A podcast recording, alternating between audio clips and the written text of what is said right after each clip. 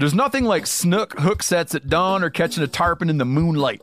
Find your next fishing trip made easy on fishingbooker.com and experience the magic of the Sunshine State or any other destination on your fishing bucket list. Book a blue water adventure in search of sailfish or go snapper fishing with the kids. With over 6,000 captains and trips to choose from, planning your next one just got a whole lot easier. Download the Fishing Booker app on the Google Play or App Store or visit them online at fishingbooker.com to book your trip today. I'm sure a lot of you guys remember the old ceremonial hunting tradition of eating the heart out of the first animal you kill. Meat from those organs are among the most nutrient rich foods on the planet. You can get those same benefits your ancestors craved via convenient daily capsules from Heart and Soil. Find out more at heartandsoil.co. And remember, use code MeatEater for 10% off your purchase. Welcome to the Wired to Hunt podcast, your home for deer hunting news, stories, and strategies. And now, your host, Mark Kenyon. Welcome to the Wired to Hunt podcast. I'm your host, Mark Kenyon, and this is episode number 301. And today on the show, Steve Rinella and Janis Putelis are joining me to share the very exciting news about how and why we bought a farm. And then, Habitat consultant Jake Elinger hops on for an audio tour of our new chunk of dirt. And now, welcome to the Wired Hunt podcast. As I just mentioned today on the show, we have got all sorts of exciting news.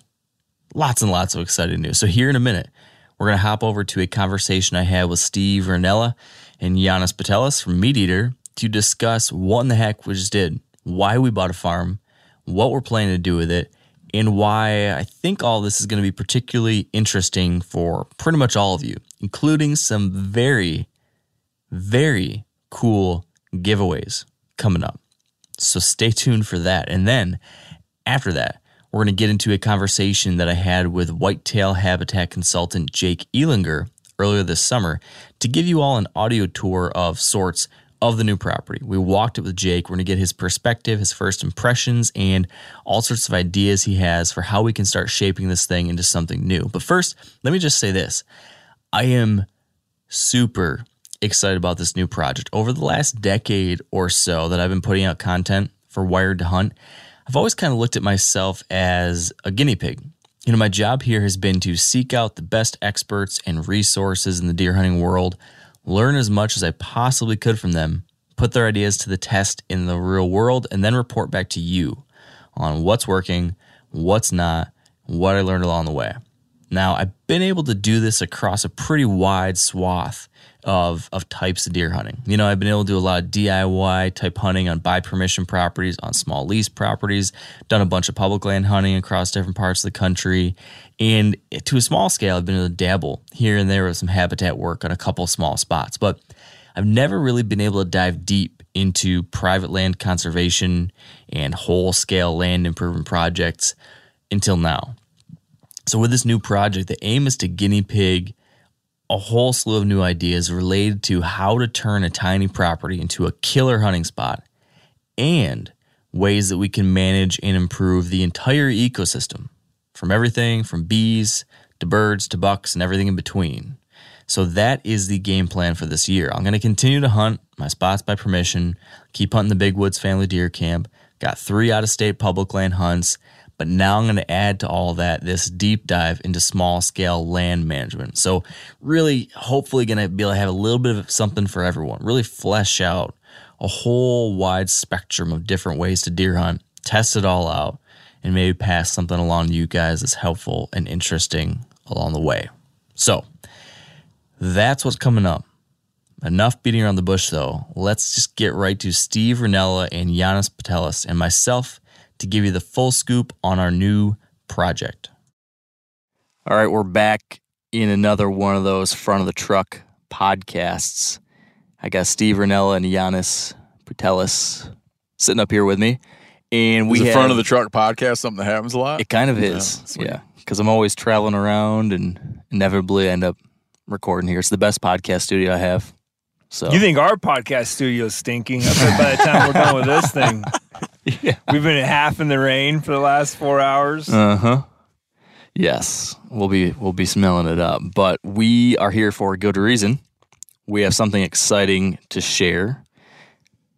Do you wanna Do you wanna break the news? Like like you've got a really great line at the beginning of our video. The enthusiasm is spot on. we bought a farm. Yeah, exactly. This farm. That is it. We did buy a farm. And I want to tell everyone what we bought, why we bought it, what we're doing. So it's the back 40, but the back 40 is what we're calling it. What it actually is, is 64 acres. yeah. Underselling it by like a significant by calling it the back 40, you're underselling it by 50%. Under promise, over deliver. Yeah. Right out the gate, we're surprising with how many more acres we have. Yeah, instead of exaggerating the acreage, we're Yeah. downselling the acreage. A modest, a modest, uh, half abandoned farm yes. in It's southeast Michigan. Yeah. And it was one of these things where, gosh, back in January or February of this year, we were talking through, you know, through this whole idea, how we wanted to try to do it. And it was funny. My whole life, I've always thought if I ever was able to go out there, if I had the means and the ability to go out there and, and get a farm, it'd be easy, right? It was just always about having the means to finally do it. And I thought, oh, you'd find this wonderful, amazing place, and then it'd be rainbows and butterflies, and your dreams would come true. Mm-hmm. So we finally came up with this idea, and in a way, we could try to try to do this, and that was not the case. There have been few rainbows or butterflies. It's been a lot more challenging than I expected, but we did find it. We found the 64 acres. You mean you felt that was challenging to find it? Even just trying to find it was challenging. Yeah. Trying to find I don't even know if I told you this, but I think we spent several months looking for it, trying to find something that would fit the bill. We found several that we thought would, but we got sold out from underneath us. Oh, mm-hmm. And I actually, like the day I found out the property we wanted, it got sold. I was just frustrated. And how I- sweet was that place?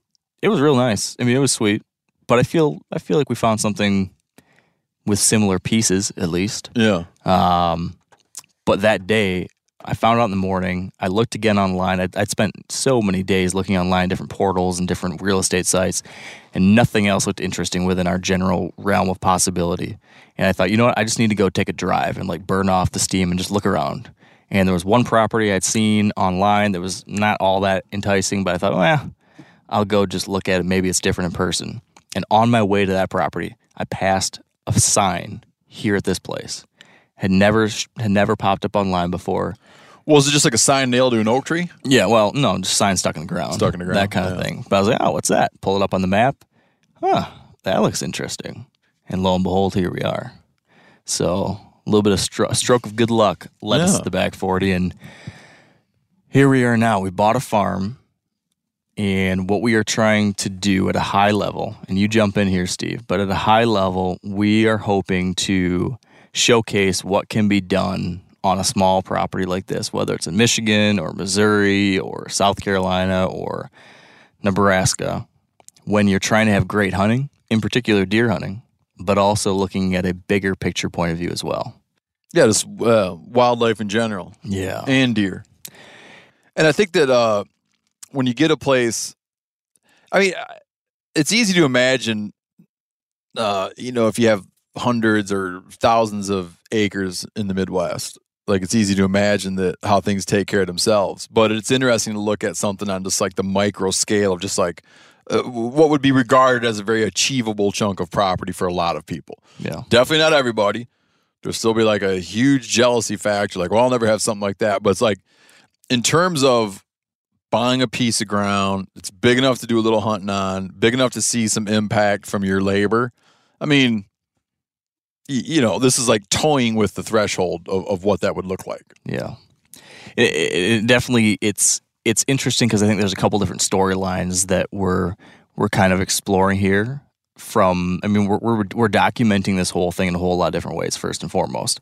We have of course we'll be telling the story of what's happening in this property through the Wired Hunt podcast. We've got a whole series of how-to videos coming out from it. Um, a bunch of different articles related to the types of things we're trying to do out here. But then we've launched this new video series, The Back 40, in which we are telling that story as well. And not just, you know, showcasing what we're trying to do, but we're bringing in a number of different experts to help us try to understand what it is we have here and how can we best manage it for everything from bees to birds to bucks Yeah. I think that. Don't forget the squirrels. and squirrels. but Thank I don't you. know if we're gonna really. I don't think you're gonna really manage for them, the squirrels. I, I is there anyone? Does Kevin ever like? Would he know anyone to talk to who would give us ideas as far as what we could do if we wanted to? I think if you planted corn and left it sit, that'd be good for squirrels. Okay. And if you and if you raised hell on these pine squirrels, I feel like that might be good for squirrels. But I don't know. I don't know. Who, who knows? You, you might see an increase in squirrels. But one of the more interesting things to me about doing a project like this is uh there's this there's this sort of idea in in in people's minds in a general sense there's this idea in people's minds that the best thing for nature is always just to like leave it alone right you hear this all the time and it's it's easy to imagine that just leaving it alone is the best thing for nature um and in a lot of places the arctic national wildlife refuge for instance that's all that it needs right? There are a lot of places that really do in undisturbed ecosystems. Leaving them alone is largely the best thing you can do for them. To let natural processes play out is like great. But in a place like this, that ship sailed, man. That ship sailed couple hundred years ago, right? This is all manipulated landscape. It's been manipulated and then manipulated again and then manipulated again and changed and whole new plant species brought in. Everything's been everything's been messed with. And we should point out this is the middle of like major agricultural land, right? Yeah, you're like in the you're not quite the you're not in the suburban urban interface, but there are large urban areas within a couple hours drive from here. But yeah, you're just in it's just an ag area. Yep. And things have been you know, farmed half to death in, in a lot of places. Yep. Uh there's not that much uh there's no big woods left. It's just wood plots and, and wood lots. And it's such a way that when you walk away from it, um, if someone walks away from it, it oftentimes just goes to pretty useless non-native weeds. Yeah.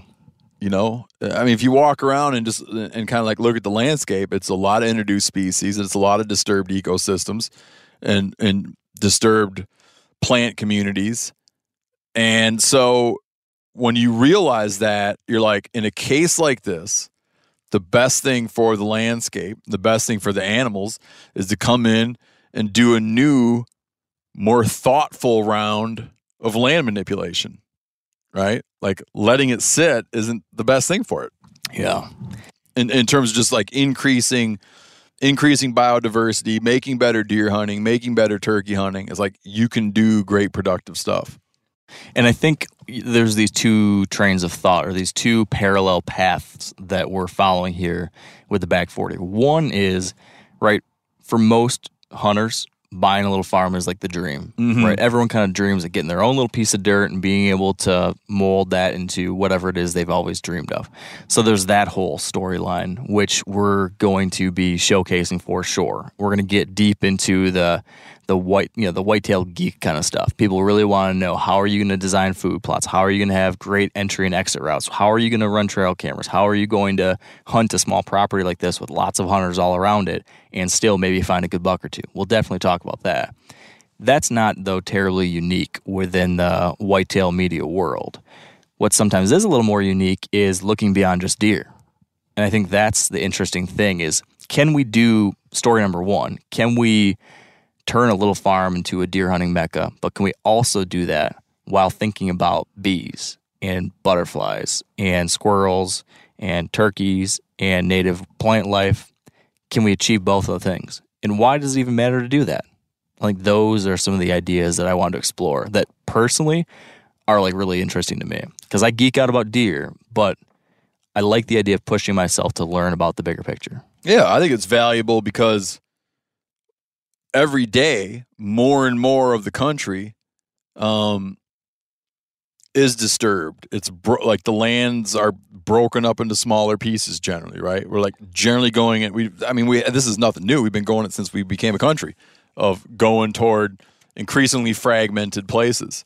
And so i think that not that not that like we're pioneering something here but i think that anything that can add to this anything that can kind of add to build out a template of how to do small scale um, land management projects to benefit wildlife and showing people that it can be done, what it requires to do it, the lessons of how how you can mess it up, how you can get it right to just generally improve hunting and improve wildlife habitat on small chunks of ground.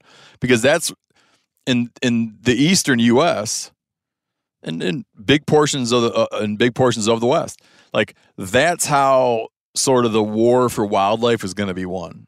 It's going to be won by people making decisions for wildlife. It's like making wildlife based decisions, or at least factoring wildlife into your decision making as you exist and, and work and live on pro- on a property. Yeah. So something interesting we found while trying to, to research what we're trying to do here. When you think about, at least a lot of times when I think about how we can do significant positive things for the natural world still here in the United States. Sometimes the first thing you jump to is our big wild public landscapes. And for good reason, we have 600 plus million acres of that land. Um, but private land, these little small chunks like you're talking about, should not be ignored because a, a number I saw recently showed that more than 350 million acres across the country are owned or leased by hunters. Really? So just imagine, like, that's a lot of land that you can make a positive difference with. Hold on. Six so there's six hundred and forty million of federally managed public land. Yep. And then- 350 And acres half of that private, much, half that much again of land that's sort of owned for purposes of hunting. owned or leased for hunting. Owned or leased for purposes of hunting. so we as a hunting a- community, yeah, have- like that's a enorm like an enormous uh area for potential impact. Yeah. So I think the the the pie in the sky aspiration is is what if we could in some small way help inspire some small portion of that to to try to do a little more. Like we're going to try to do a little more here and maybe we're able to share some ideas to help others. And there's a whole lot of million acres out there Yeah. possibility. So that you know, of course I'd love to see some big deer and I hope we do that. But at the But the world's bigger than just big deer, the isn't it? The world's Mark? bigger than just big deer and so i think that that does get me excited so even while we've had certainly plenty of challenges already when it comes to trying to turn this thing into a hunting paradise um, i still am excited about what we can do on that other side of things I don't think that I don't think that one needs to be and you're not, but I don't think one needs to be apologetic about wanting to uh achieve good hunting or grow big deer on a property. sure. Because you have to have there has to be like the incentivizing sort of like the incentivizing gateway to want to care anyway. Yeah. I mean it's the argument if we're going to keep talking about like big western public lands a, a thing that comes up is that people argue that those landscapes need advocates and you find great advocacy among hunters meaning there are a lot of people who like you know whatever on, on some big national forest there's a lot of people who like to hunt elk there. Uh sort of the goal is that you create all these people that like to hunt it, and then those are people who are going to be inclined to advocate on its behalf and to watch out for it. yeah So I don't think that one. you- No, you don't need to be apologetic about. Let's say you, you bought a bunch of land just to hunt deer. It's like if you're going to do that and you didn't buy it just to subdivide it and put a golf course on it or build it into a bunch of condos, it's like great. If that's what it took, the promise of hunting deer is what it took to get you to to get the place. Fantastic heck yeah because that allows it to stay like as a wildlife producing area. I own and, and I own one quarter of two acres and half of 0.6 acres. I own that land for like very uh selfish purposes. You know, most people are not like in a position to um, buy big chunks of property. They're not in a position, they don't really have the desire to buy big chunks of property, set them aside for wildlife, and then not derive some personal benefit and some interaction with it. yeah So if growing big bucks, that's great. If growing big bucks makes you want to go out and like buy some little chunk of ground and sort of like protect it for wildlife, Um, fantastic. If you can do even more on that without hurting that, but in, in, in addition to that, do more that, that increases biodiversity and that kind of like helps nature out in places where she might be a little bit struggling, you know, helping out in certain species that might be not doing too great and, and allowing certain like plant communities to thrive that might be sort of like gradually vanishing from the landscape. One of the things we talk about is like milkweed and Yeah. monarch butterflies, right? You can have big bucks, you can grow deer, you can also do like cool things that create the experience of being out there just more vibrant and full of life. If the gateway is is deer, I don't great. I, I personally I wouldn't buy a property if it if it didn't have the if it if it didn't have hunting potential. I just wouldn't do it. Yeah. I mean, except for where my house sits. but then I just gotta have a place to live. Yeah. Anything beyond that, I'd be like, is it good hunting? If not, or could it could it be? Could it is be? it or could it become? You know? And I definitely think what we have here is a a a yes and. I, I think it is decent hunting and I think it can be great. So we've got what one of the criteria I was looking at was something that had a lot of potential. Something that was kind of raw, but that we would have the opportunity to mold. And I definitely think we have that here. But we are kind of leaving out a huge punchline of this whole project to this point. Because right, we bought a farm. We're gonna try to manage it for great hunting, but also look at the bigger picture too. But then what are we going to do on it? Number one, other than hunt it ourselves, we're going to do a giveaway, Steve. I hope you know about this. I know about it. We're going to give away a hunt with you and me, and maybe Janis too, out here on the farm. yeah. So we're going to bring some fan out here to join us, check this place out. Hopefully, it's going to be pretty great by then and have a, a fun hunt during the heart of the Michigan hunting season. The 2020 season. 2020 season. What's that? Oh, oh, 2020. 2020. Right? Yes, that's Yeah. correct. Give away a hunt for the 2020 season. We eat a bunch of wild game at night, hunt during the day. And then eventually, What's sounds wrong like, with that? Sounds like a good time. are you into that? Yeah. You up for that? For sure. Okay. And we thought about, well, we don't know what we're going to do yet as far as accommodations, but we'll figure out some cool place for us all to stay and, and have a good time. Hopefully, see some deer. oh, dude, definitely. We'll see deer. yeah. Yeah. There's a bunch of them running around. There are. Maybe not And- the one of your dreams yet, but this we're still talking No, that by- way down the road. By, By, next by next year, the deer of my dreams will be here. it'll be living here Yeah. somewhere. Yeah. And then, what are we doing? Well, you tell. The we're gonna give the whole damn thing away. Yeah. We're gonna give it away. Got to stay tuned. The farm. We're gonna give the farm away. You're gonna have to stay saying I bought- tuned. Remember that saying I was trying to think of? Uh yes, and now I'm blanking on it too. Uh, Oh, bet the Bet the farm. farm. Yeah. We're not betting the farm. I was confusing betting the farm with buy, buying the farm. Giving the damn farm away. We're giving the farm away. We're going to share over the course of the next year how exactly we're going to be doing that. But I think the point being is that we're going to build something, hopefully that's awesome, and we're going to pass it on. And hopefully that will be a really exciting thing to share. And we're going to squeeze some hunts out of it first. Absolutely. We'll have some first time hunters get a chance to hunt. Yep. We'll have some hunters who have some challenges, Yep. That's true. some hunting challenges, Yep. get a good hunt. We're going to have someone, someone who uh, wins our hunt giveaway come out and camp out here with us and hunt it, Yep. which would be fun. And we're And they'll kind of they'll be in the driver's seat on that one. yeah. I mean, they'll get the sweet spot. They're gonna get to go right to the honey hole. And uh and then in the end, Mark has to do all this work and Mark will have to uh he'll have to walk away. As we've like to say, we'll give the give away the, the keys to the gate. Even though the gate's gone. Right. um, so what do you guys think? You, Janis, just got to see the farm for the first time today. Steve, you've now seen it twice. Um, we tried to squirrel hunt it today. Yeah, Well, no, we didn't do any good on squirrels, but then we pulled the yeah, it was just I mean, it's looking pretty good now. They're here. But Mark, the thing is, Mark's trying to not. He doesn't want to like overly uh, disturb it all out. And we gave it a good little push. Now we're gonna go to our spot. We pulled a trail cam that Mark had up, and realized that while we were out squirrel hunting, there was a uh, fox squirrel out in the field, a couple of them. But no, we didn't. We didn't pull it together. Rained. It blew wind. It's not really a, you know, if you were going to buy a, this is more of a deer property. Definitely not a squirrel farm. It's not a squirrel. Deer and turkey. There's not your great big wide open timber, bunch of oaks. We've got a series of old ag fields that used to be farmed. They've been out of production for two years. Has it been two years? Yep. And then big Man, the, brushy weed, the fence weeds rows. take over. Oh, man. fast. Yeah. Yeah. And then a big 25, 30 acre swamp in the middle that connects into a larger system across our neighboring properties. And then a thick, brushy cedar, native grass swamp, or not swamp, prairie ridgeline. It's got some really cool habitat on it. So there's a nice diversity of different prairie, or habitat types.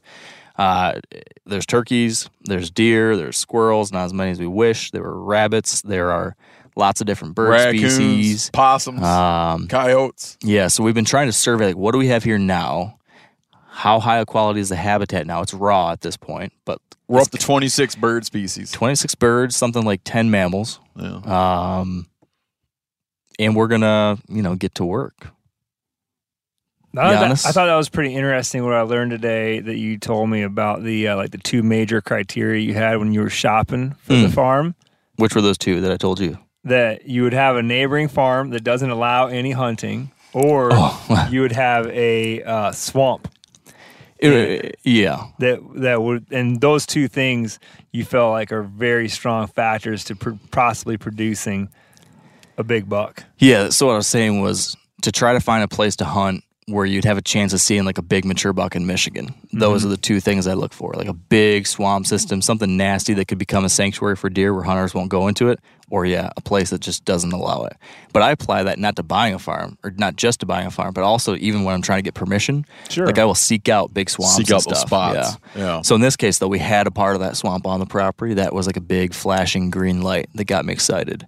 But then I was also looking for something that had like all those building blocks. This is kind of like a blank canvas. What I like about all the old fields is that you have the opportunity to try a lot of different things. If it was nothing but 60 acres of pure big hard timber, it's a lot harder to manipulate a mature forest Yeah, oh, yeah. versus this kind of habitat. no, there's tons of room to do stuff. Yeah. So so that's what we're working with. We're gonna show step by step by step everything we're doing. The new video series is launching. Uh, when this comes, I'll be launching next week, and you'll get to see from the beginning everything from trying to figure out what do we have here to bringing these different habitat and wildlife experts to then actually starting to try to do the work. And I've alluded to some of the challenges in previous conversations on the podcast, but always kind of loosely. I haven't shared the full uh, set of frustrations. But as you guys have probably gotten to know over the years that you've known me, I'm not the handiest. I don't have farming background. Uh, I didn't have you pegged as a not handy dude. no, You're not handy? not handy. I'm trying, trying to get better, I didn't know but I'm not part. naturally handy. My dad was a computer guy, so I got that thing growing up, but I did not get like the hands-on work stuff. So I'm just always struggling through it, trying to figure it out. I didn't know that. Yeah. Huh. So this has been like all sorts of struggling through type things, figuring out how to get this piece of equipment to work or how Yeah. to get this thing going or so we've had those things, but we're pushing through it. We're making some progress. Our first set of habitat projects are in the books. Very small steps so far, but we have something. And the first hunting season, when we just did the whole squirrel thing, deer starts in two weeks. Yeah, and then next summer you can just like kick it and gear. Oh yeah, starting this winter. Starting this winter. Yeah, it's gonna be a lot. And it should point out too that this is an area, this is an area in Michigan that produces some big bucks. It is. Yeah, Like, I mean, in like yeah. right around here. Yes, that is very true, and, and and that was one of the other things I did look for was trying to find when you're looking for a small property, especially, and if deer is one of the things that are most important to you, a very very helpful thing is to be in the right neighborhood, kind of like generically talking about the zone where there's other people that might be on the same page as you as far as management efforts. So that was another thing I looked at was trying to get to know like who are the people around here? Are there people interested in managing for wildlife and deer? And I was able to talk to friends of friends and do a little snooping around and chatting around and found out that there are some neighboring landowners who are in the same kind of Yeah. same kind of page. Well, for perspective, how big how big was the buck and how big was the property that you got the buck on last year? So I killed a 5-year-old 165 inch buck last year. On a what size property? 89 acres, but more than half of that's just wide open field. So really, it's like 40 acres of huntable land. And you knew, and that buck was there, and you knew he was like living in there. well, he was living somewhere else, and I saw him like once a year until last year. Then all of a sudden, he showed up for a month and camped out. and camped out. But that's like that's a, that's like a comparable kind of thing here. Yeah, so like it's- you can make a possible. spot. It wasn't like it wasn't accidental that he settled into that zone. Yeah. Well, what I was telling Giannis earlier today is like that has been a, a neat little microcosm or a, a small example of what might be possible here because on, on that little farm, I'm able to do just a tiny little bit of habitat work in a couple spots that don't mess with the farmer's property with his land. Because you don't own, you don't own. I don't property. own it. I just have access to it.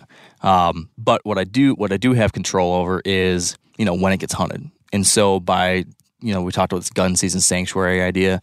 I do a number of things like that to try to make this property really hospitable to deer at certain times of the year.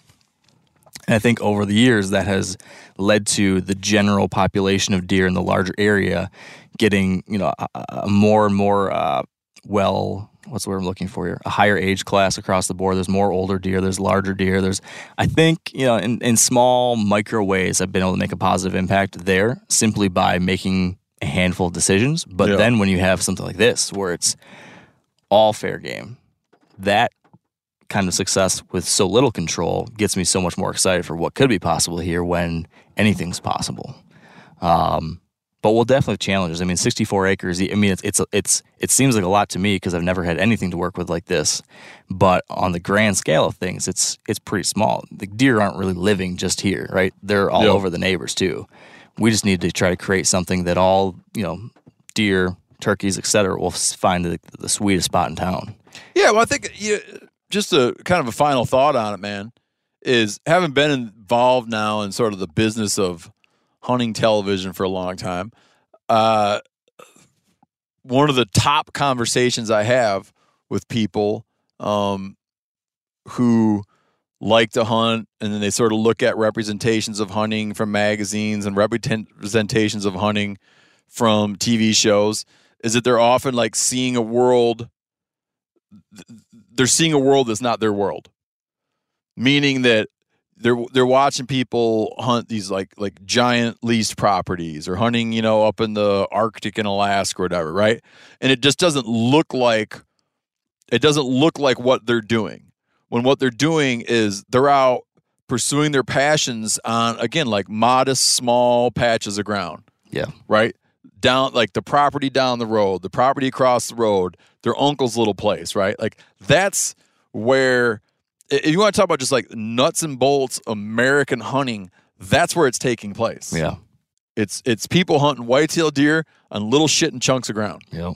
is what it is. And so let's talk about that for a while. Right? I mean, like everything you, you can show all this stuff that's like aspirational and it's great. And I engage in it too, man. We do all kinds of aspirational stuff. But like at a point, yeah, let, let's like examine that thing that might at this from from that might to some people from the service level be like, it's not that exciting, it's not that interesting, it's just a small patch of ground. The bucks aren't, you know, so far there's no like Boone and Crockett bucks. But it's like, okay, Sure, but that's what we're living in, man, and that's what most people are living in. So let's let's kind of like show and discuss and kind of explore a very real world for most people and see what you find out. Yeah. You should add in celebrate because that's uh, Yeah. pretty uh, special thing to have. That's very true. So, what we're going to start today is fleshing out a picture of what it is we're doing here. And after we end this little introduction chat with the three of us, we're bringing on Jake Elinger, who's a habitat consultant, who was one of the people that came out here and toured the property with us earlier this year. And he's going to help us kind of kind of give you a audio tour of the property and sharing with you his thoughts on everything he saw and ideas for some some steps we could take to move in, into this new direction. So that's the rest of today's episode. That's what we're going to talk about. If you're interested in what we're what we're trying to dive into here, if you go to themeateater.com slash back 40, you'll be able to eventually see maps of the property, some of the all the content that we're creating around it, and all sorts of the, the video series, everything we're talking You about. can will sign up there. to win the hunt. You can also do that right now as of today at themeateater.com slash win a hunt. That will take you right to that sign up as well. So I'm guessing a good way to stay abreast of everything that's going on here at the back 40 would be to sign up for the uh, weekly whitetail The Whitetail Weekly Newsletter. newsletter. There you go. Very Good good point. Yanni. Yep, same place. You sign up at that link I just mentioned, you'll be on the newsletter. So smart thinking. And when you win this hunt and you shoot your buck, I will make hot buttered buck nuts for you. Who could say no to that? Yeah. I will cook uh, when you get your buck. Mark, Mark's licking his lips right now. they'll even have a doe tag, right? yeah, yeah. When you get your deer, I'll cook every damn thing you want to eat and some things you don't want to eat off that deer. And with that, we'll let you go. Thank you, Steven Janis, for coming out here, checking it out. And uh, we're going to have some more adventures out here soon. Thanks, Mark. Thank you, Mark. All right. So we are doing um, one of these on location podcasts, but we're not in a cabin. We're not in a house. We're actually sitting on my back deck. I'm here with Josh Furter Hilliard and Jake Elinger. We got a nice view of the bean fields and stuff behind us. Um, there's been a lot of does and fawns feeding back there. So five bucks to anyone who sees a doe feeding out there while we record a podcast. All right. I'm just gonna be watching for deer the whole time. Yeah, I know. Um, but what we did today was a lot of fun as far as what I'm concerned about. And that's what I want to talk about in this episode of the podcast. What I'm hoping we can do here is do like an audio version of what Josh and I just got to experience with Jake, which thank you, Jake, for doing, uh, for spending the time you spent with us today, walking our new property with us. Oh, you're Um, welcome. If if any of your clients get the kind of which I'm sure they do plus some if they get the kind of like in, interesting insights and advice and recommendations and and enthusiasm like we did they're in for a treat. Uh, I was telling Josh on our drive back probably my favorite thing about spending time with you in the woods whether it be this property or when we toured yours it's like just your genuine excitement about it just gets me even that much more excited Yeah. because I can tell how jazzed you are about it. Oh, yeah. the Yep. the uh, uh, the the opportunities you see in places, and that is cool. Um, so that's a special thing. Well, thank you. You know, I I often struggle with do people see the vision that I do, and I know a lot of guys that hire me don't. That's why I'm there. But for me, I, you saw I can walk into a place and I can see in my mind what it can be, and that's why I get all jacked up about it because I just know with a little bit of TLC, a couple three years of time, man, can this be a great place to hunt? Yeah. You know. and that's that's you know that's what we were looking for here today was right we we we bought this new property in, in southern michigan it's 64 acres of raw potential from what i saw when i eventually first scouted out and picked it and we were able to purchase it and i've had all these different ideas and all these different visions in my head and, and things i want to do or things i think we could do or things that maybe we could do but i'm not sure how to quite pull it off um, but to this point, it's been mostly just me and a couple other people I know that have been able to really take a look at it. I was really hoping for an outside new perspective on it. Like, was I right in the ideas I saw, the opportunities I saw? Are there some other potential red flags that I didn't catch?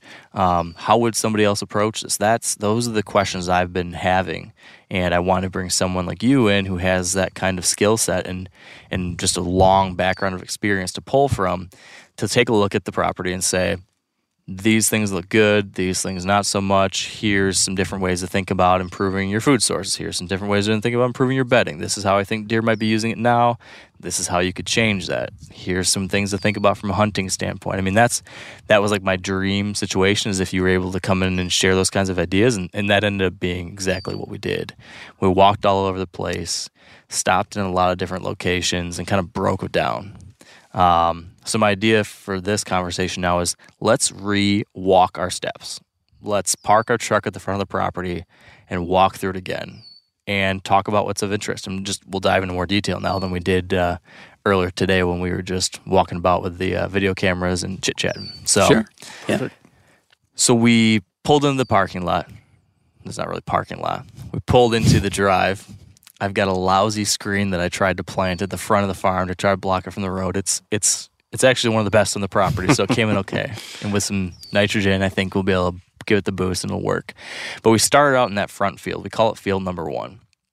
It's basically the property kind of looks like the state of Oklahoma a little bit. If you imagine like a pan, kind of looks like a make a pot almost, and the panhandle is where the property starts. That's the road frontage, is the narrow portion of the panhandle there. That's field number one, and it's a big brushy field, overgrown with all sorts of stuff, and then thick, nice fence rows all around it.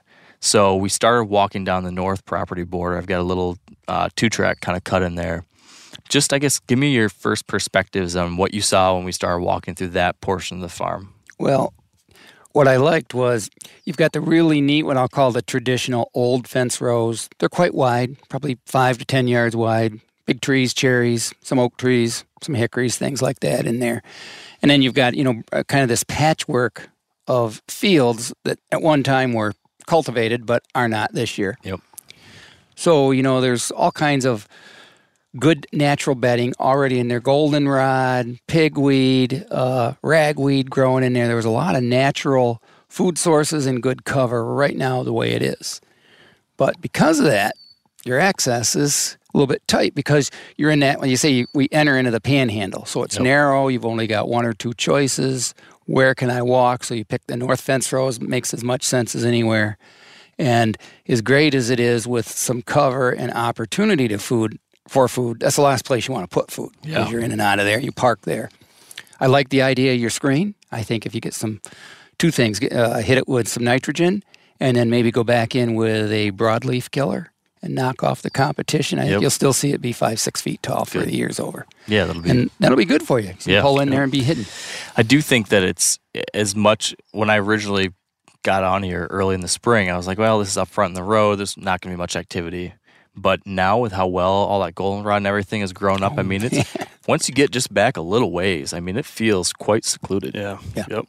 I think at a minimum, we'll be able to do a lot of doe hunting up there, don't you? Oh, yeah.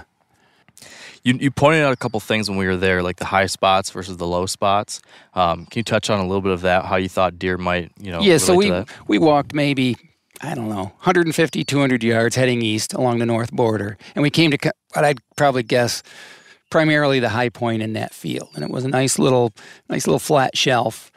And so typically, because of wind and uh, just the way air moves in high ground, deer like to cross where they can have the best ability to have their noses work for them. And then directly east of there, maybe 50, 60 yards, was a pretty good, nice little low spot, which again, depending on the conditions, the wind direction, things like that, deer are going to cross and utilize that as well too. So there's two neat little spots right there where you're going to have encounters with deer. Yeah. And then when you came to the corner of the very first uh, fence row that went north and south, you've got a, a gap to bring equipment through. Yep. And what a place to kill does. Yeah. And we hadn't been there five minutes. Yeah, right there, basically. And we, what was it, three, four, there was a couple, three Doe and fawns there and fawns, yeah. does. And they were just in that tall goldenrod and all that pigweed, and they weren't five or 10 yards away from us. they were It was- close. So close. It was really cool. we were you just know. standing there talking. All of a sudden, they So- jumped up and ran away. Yep. So I, I think long term, depending how long you own it, you might consider into the core of that first field a food source with some screening all the way around it for like early season and late season Yeah. doe harvest. But it would require your screen do really, really well. Yeah. So nobody from the road can see what you got going on in there. So okay, so how far across do you think that like the panhandle from north to south, so the narrow length of that panhandle, how far do you think that's hundred yards wide, maybe Oh yeah. somewhere around that 100 yards. ballpark? Yep. Yep. So how far do you think from our access trail would we need to put that food source? If we were going to get in a food source there, a screened in little plot, which I did, th- I had thought about them. Like, can you get that in there? It'd be nice to have a little something up here. How far away do you think we have to get that so we could quietly get in and out? If you have a good screen, and, and it would require two screens, one along that trail and then one also on the inside edge of the food plot, Yep. Okay. 50, 60 yards. Okay. So you could definitely get in there then. So you could have kind of a long, narrow, hourglass shaped plot Yep. in the center of that field. Yep. And with the screens plus the natural goldenrods Oh, and all that stuff up there seems to be real, real thick. That'd be You know, uh, you know, from a priority, there's lots of other things you can work on. Yeah. But yeah, a couple of years from now, if you've got everything else working for you, that'd be a place to focus on. We've all seen plenty of gadgets and fads come and go, but here's one product that stood the test of time Seafoam Motor Treatment. Lots of hunters and anglers know that seafoam helps engines run better and last longer. And it's really simple. When you pour it into your gas tank, seafoam cleans harmful fuel deposits that cause engine problems. I'm talking common stuff like hard starts, rough engine performance, or lost fuel economy. Seafoam is an easy way to prevent or overcome these problems. Just pour a can in your gas tank and let it do its job. Now, you probably know someone who's used a can of Seafoam to get their truck or boat going again, because people everywhere rely on it to keep their trucks, boats, and small engines running the way they should the entire season. So, help your engine run better and last longer. Pick up a can of Seafoam today at your local auto parts store or visit seafoamworks.com to learn more.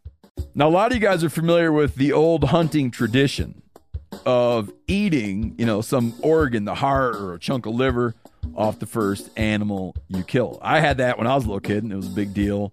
Organ meats were always prized by frontier people who knew the importance of getting a lot of different minerals and nutrients. And as often is the case, those guys were onto something because organs are among the most nutrient rich foods on the planet. And you can get the same benefits your ancestors craved via convenient daily capsules from Heart and Soil made exclusively from regeneratively raised, grass fed, and finished cattle. Heart and Soil's unique freeze drying process means all those important nutrients are trapped in, ensuring you experience every one of the benefits of nature's superfood in a clean, convenient, taste free capsule. Find out more at heartandsoil.co and make sure to use code MeatEater for 10% off your purchase. That's heartandsoil.co. Use the code MeatEater. And another thing you mentioned, though, that could keep it low key, but maybe just sweeten it just enough to help our early season doe hunts was the idea of doing some strategic mowing through there. Yeah. Can you expand on that? So you could go into the, that lower area and across that high spot that deer like to cross and just literally mow a four foot wide winding trail through that high goldenrod and, and pigweed and maybe make a couple of openings. You know, think of a clover leaf with two or three, and, and you, so you'll have that the exit trail go up and then end up next to another fence row that's easy for you to access. And so you and those deer are going to use those edges. They're going to use those internal openings, even though there's not food per se. You'll mow that. Something's going to come up. Probably some clover and a lot of volunteer stuff is Yeah. going to come up. So you'll have green in there this fall. Yep. Probably something four to six inches tall. Yeah. And deer are going to congregate in those openings. They're going to use those edges. I mean, if Yeah, you get real like- creative and just do some winding trail systems with some openings in there, And then have them ending where you want to stand location. yeah, have them end where your stands Yep. are. Yeah. I think that's a really easy way to just take advantage of that of field one and field two really, which are the two parts of the panhandle kind of that I you know, like you mentioned, access is the big question mark with Yeah. a lot of things on this farm, but especially there at the front because it's the, the panhandle. It's a very narrow area I have to come in and out of every time I hunt. I originally, okay, these first two fields that form the panhandle, I'm just going to not going to plan anything because I was afraid of spooking deer in and out. Right. But I think this is a really clever way of, of still doing something that can help you just a little bit, just improve your chances of hunting up there a little bit. And I think there's no question that there are deer already up there Yeah. using. Oh, it. yeah. like we were we spooked some when I walked out from a scouting trip the other day in the evening. Blew a bunch more deer out of there than I realized. Um, And, then, and it'd be an easy, quick project to do. Yeah. Mow some lanes through there. It'd be real simple. Yeah, this is the first week of August. So if you know, man, if you just get in there in the next two weeks, get that done. I mean, you're you're good to go. yep. And just keep in mind, don't do any straight lines. Make sure those trails can deer can't see into an opening into where you're walking, or where you're walking into an opening. There has to be a big enough, you know, S curve in it or something to block their vision. So when you are walking through, they're not able to see you. It's a good point. Now, is that more? Is that mostly just for that reason, so they can't see you, or is there also something to be said about that encouraging their movement down the trail? A little it's bit? twofold. One, so they can't see you, but secondly, when you do get bucks cruising, you know they use their eyes a lot, and if they can look out and say, "Oh, not any does in that little opening," but if he can't see into that opening, then it, it will force him, based on wind, to walk down around that curve, look in there, and he just might go all the way across and walk right through another mode trail you have going to a a oak tree that Yeah. you've got set up, and you happen to be hunting there that day, and it can be which a is all you day, need. You know, Yeah. Um, okay, so field one, that's the story there. It's it's mostly going to be our access and exit route. It's going to be a spot we can get some good doe hunts in early, and who knows? I mean, a buck could come cruising through there. Good. but it's a safe location to get to. Very easy to access. Very Yep. nice place to harvest does. Yep. You're not even in the the property per se. Yeah. You know. Piece of cake. We found a really nice tree five yards off the road that we think Josh will hunt from. Yeah. Yeah. We did see one. I think that'll be a perfect location. Hey, I'll be I'll be sleeping in while you guys are uh, it's getting up super early to hike all the way to the back. I'll show up just before daylight. And I like- up in there and I like the fact that you can find the silver lining Yep. in anything, Yep. Josh. Yeah, That's that's he a good does, quality. doesn't he? Um, so then moving to field two, very similar to field one in that it's this overgrown old farm field. I guess we should note like far, field one must have very high quality soil or something going for it because it, did have like the best growth. I mean, it was already above our heads. Yes. in that field. So imagine the, an entire farm field covered in six to eight foot tall weed growth of Yeah. all sorts of stuff, goldenrod, Yeah. You name it, it was in there. a lot of diversity in yeah. there. You move into field two, so we just got like a like you said, a five or ten yard thick fence row of just trees, cherry trees, brush. You get to field two, again, mostly the same thing, except for it starts to drop off down towards the bottom. And then on the neighboring property, you've got a small chunk of timber that connects into this field. Um, and then at the bottom of this hill is where our big swamp begins. Was there anything in field two worth noting outside of what we talked about in field Um, one? You know, what I did like about Field Two was the topography change Mm-hmm. and the fact that just as you transitioned from Field One to Field Two, there was that north south fence row and that little tractor gap. Yep. And that's where those fawns were laying up high on the hill, probably for scent, scenting conditions and Yeah. other things. But again, just a perfect location for doe harvest. Mm-hmm. Easy in, easy out. Don't have to drive back very far to pick it up. Yeah. and I do think I think for sure there's going to be movement coming in and across there from that timber on the side of the ridge Right. across our old field. And then if we do the food plot that we'll talk about in field 3, right. that could pull deer Yeah. across right through there and use that the, you know, two-thirds of the way up the ridge kind of typical ridge type Yep. movement across there you might see. And the fact that, say, the eastern end of field two was the lowest Yep. level, and that's where your swamp and thick cover sanctuary type environment was. I think there's going to be a lot of cruising opportunities On the on, the- outside on that edge. eastern end and, and the northern edge because of that thick cover that the neighbors got. Yeah, that's a good corner Mm-hmm. right Yep. there. Um, would there be anything? So those two fields, as of now, we're talking about mostly leaving relatively untouched. Maybe put a little food plot in there, tucked in there. Maybe do some strategic mowing. Um, but you saw the the types of vegetation in there right now in those two fields, diverse, um, a little bit of everything. Would you recommend, or is it something not worth prioritizing? Trying to do anything to manage that vegetation there, or is it pretty darn good as it is and It- should let it be? you know, for a couple of years, it's going to be fine. Eventually, other succession comes in and it will change. But, you know, maybe two years down the road, if you are, uh, have people or have experience doing uh, back burning controlled burns, you can actually burn the debris and maybe do a very light disking through there. And man, it'll be up eight, nine feet tall again the following year, given, given rain and the conditions we've had Right. this year. Yeah. Okay. That's that's kind of some of the things I was thinking about trying to just revitalize, and then we'll talk some of the other fields that aren't as good. You know, we've talked about some other ideas, but I really do want to make sure we. One thing about those fields in the early spring, when they're, you know, six inches a foot, 18 inches tall, that is a lot of deer food. I think hmm. people totally miss how much good natural food is right there. I, I mean, Old fields coming back up, man, that's good early successional growth. It really is. certainly the times I've been out like turkey hunting in the spring and stuff, they were hitting it. Like, Yeah. they're in their feeding. Yeah, There's I a bet they lot. were. Of, There was a lot of good food for them. So that's nice to see.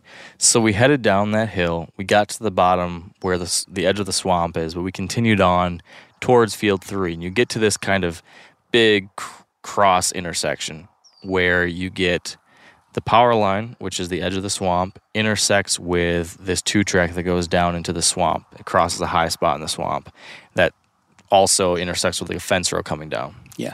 and then there's a gap. So imagine like a, take a T, make a T with your hands, and then remo- make a little gap right where those two lines come together. Imagine there's a little gap in the trees there that deer could come easily through, back and forth along each line. That's the kind of situation we have where t- fields two and three come together. And I stopped and I said, "Hey, this was an area of interest for me. Do you see it too?" Um, can you describe what you saw and if you if you agree with that at all? Yeah, and, and number one, it's kind of steep right there. Yeah. where it's heading to the east, going down the hill. And yep, there's a power line that you know it's been opened, and the utility people keep it clear. And you got a fence row that comes to an end and leaves a nice gap right there. And I think, especially during the cruising phase of you know pre-rut, what a location to get into, and it might even be a good evening stand in early season, say the 10th to 15th of October, Yeah. given good conditions again. Uh, there's just a great edge there, and because of the opportunities, the deer to kind of show up from anywhere, come out of the swamp from the east, come from the west, and that's the only gap they can go through. Yeah. It would be very easy for you to get in and out of. That's that's what I liked Yep. about it. access is great and that that whole tree the whole fence row that comes up behind it Yeah. Is really thick and it's actually a big ditch in there and just a bunch of junk and tangled mess in there like i don't see many deer wanting to cross that they're going to want to come through that gap Yeah, I think they're going to use that gap, Um, especially if you take the time to mow it Yeah. or something like that to give them a little path to walk through down there. Yep.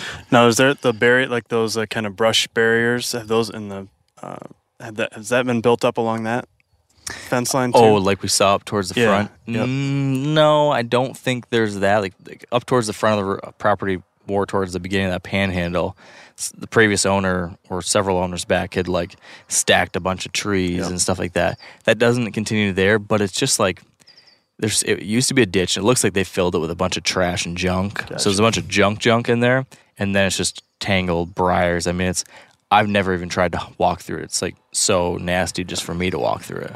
So i gotta believe most deer would rather not at least. Probably. um, so there's a nice big i can't remember what kind of tree it was it was a big tree was that an oak Oak or a big cherry. I think yeah it was a cherry right Yeah. there. that's a nice We- big tree right that there we all looked at. Said that that's where you'd put the stand. Yep, I think we could. Uh, the question will be, can we get a if we do a saddle set up there? I don't know if we can get a saddle tether around it because it's Mm, so yeah, it's a big. big tree. So we'll have to look at that. Maybe we'll have to do a ladder stand or something to get around a big enough tree like that. But yeah, easy spot you could sneak right into the back of it, hike, climb in there, see into field three.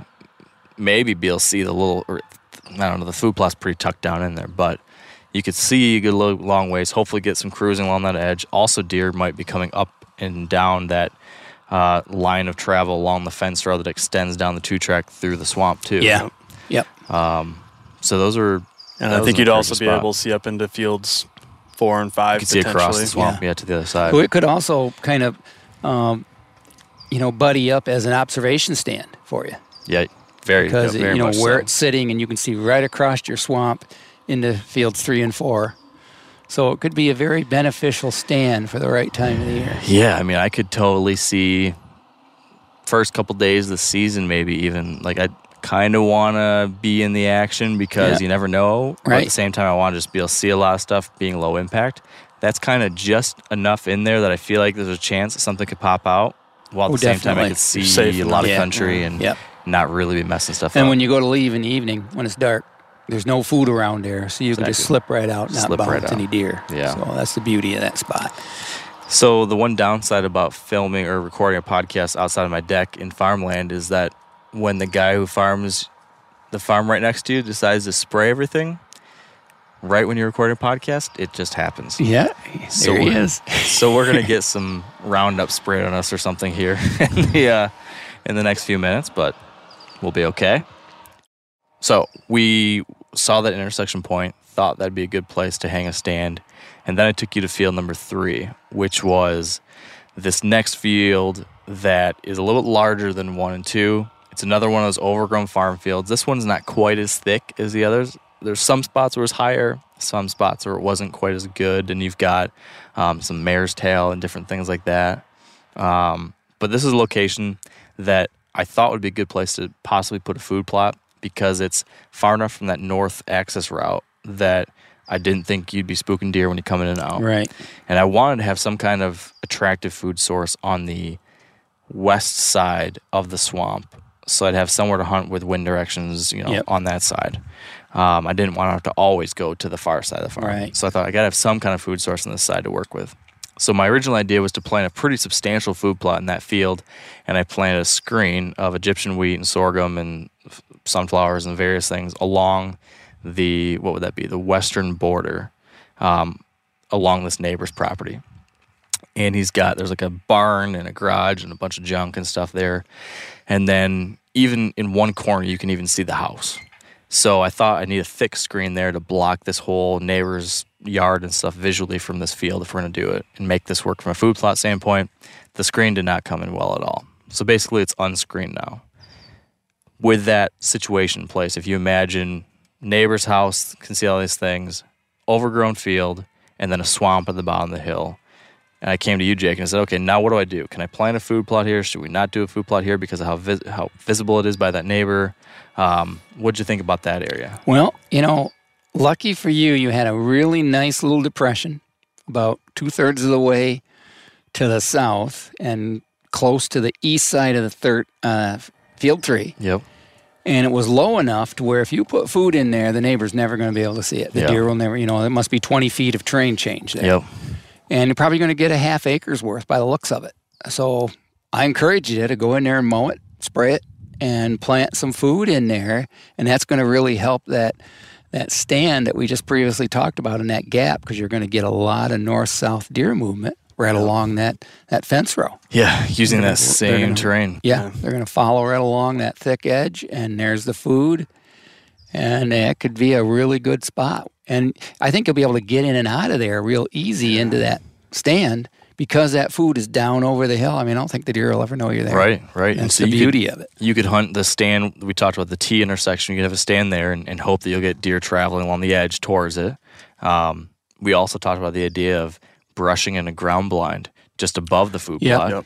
So that you could access it from the back, slip in, and then just once you're in, you'd be able to see down the crest into Come in the from the west. Yep. And that would be a great ground blind Yep, that'd be pretty too. cool. You know, probably wouldn't want to hunt it much. Yeah. a couple three hunts. a couple times at the right time. Yep. And then maybe you could even hunt. We never even went to it, but the far south border there Oh yeah, on that edge, you could probably throw a stand and catch deer moving out Yeah. in that direction. you'd have to, and then you could walk right up by the neighbor's house, walk, Walk the right by his, his junk pile, and go down to that stand and, Exactly. and not bother any deer. Yeah. you know. Yeah.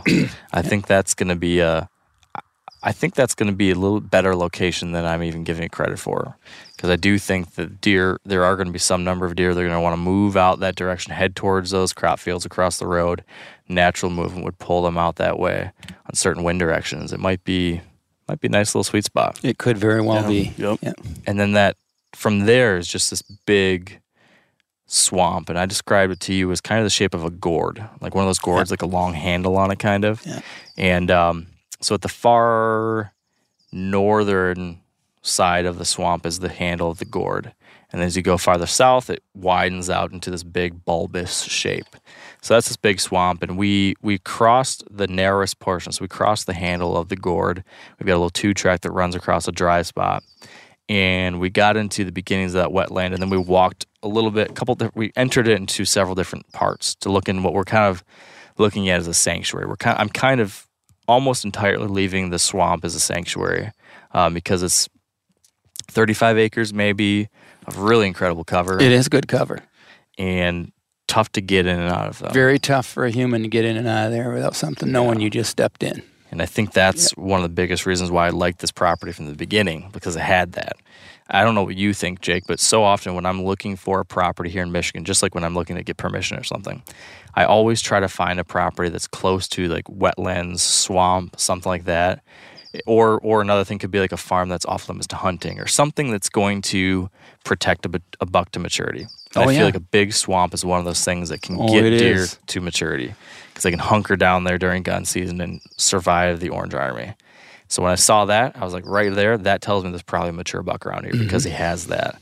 Um, so tell me what you thought about what that looked like, the how you would be using it or manipulating it or leaving in touch or what- just what You are know, your thoughts? It uh, where we entered, uh, first, you know, it, it was kind of thick, and there were some cherry trees, and you've got an invasive buckthorn we didn't talk about, but you've got some buckthorn. But at, once we, you know, that was 10 or 15 yards, and it went into reed canary grass with some, uh, there were some dogwood edges, but there was a very natural deer trail right along the cover where it was dry enough to not be wet and they're keeping them from getting their feet soggy. Yep. Okay. A lot of trails going in and out of there.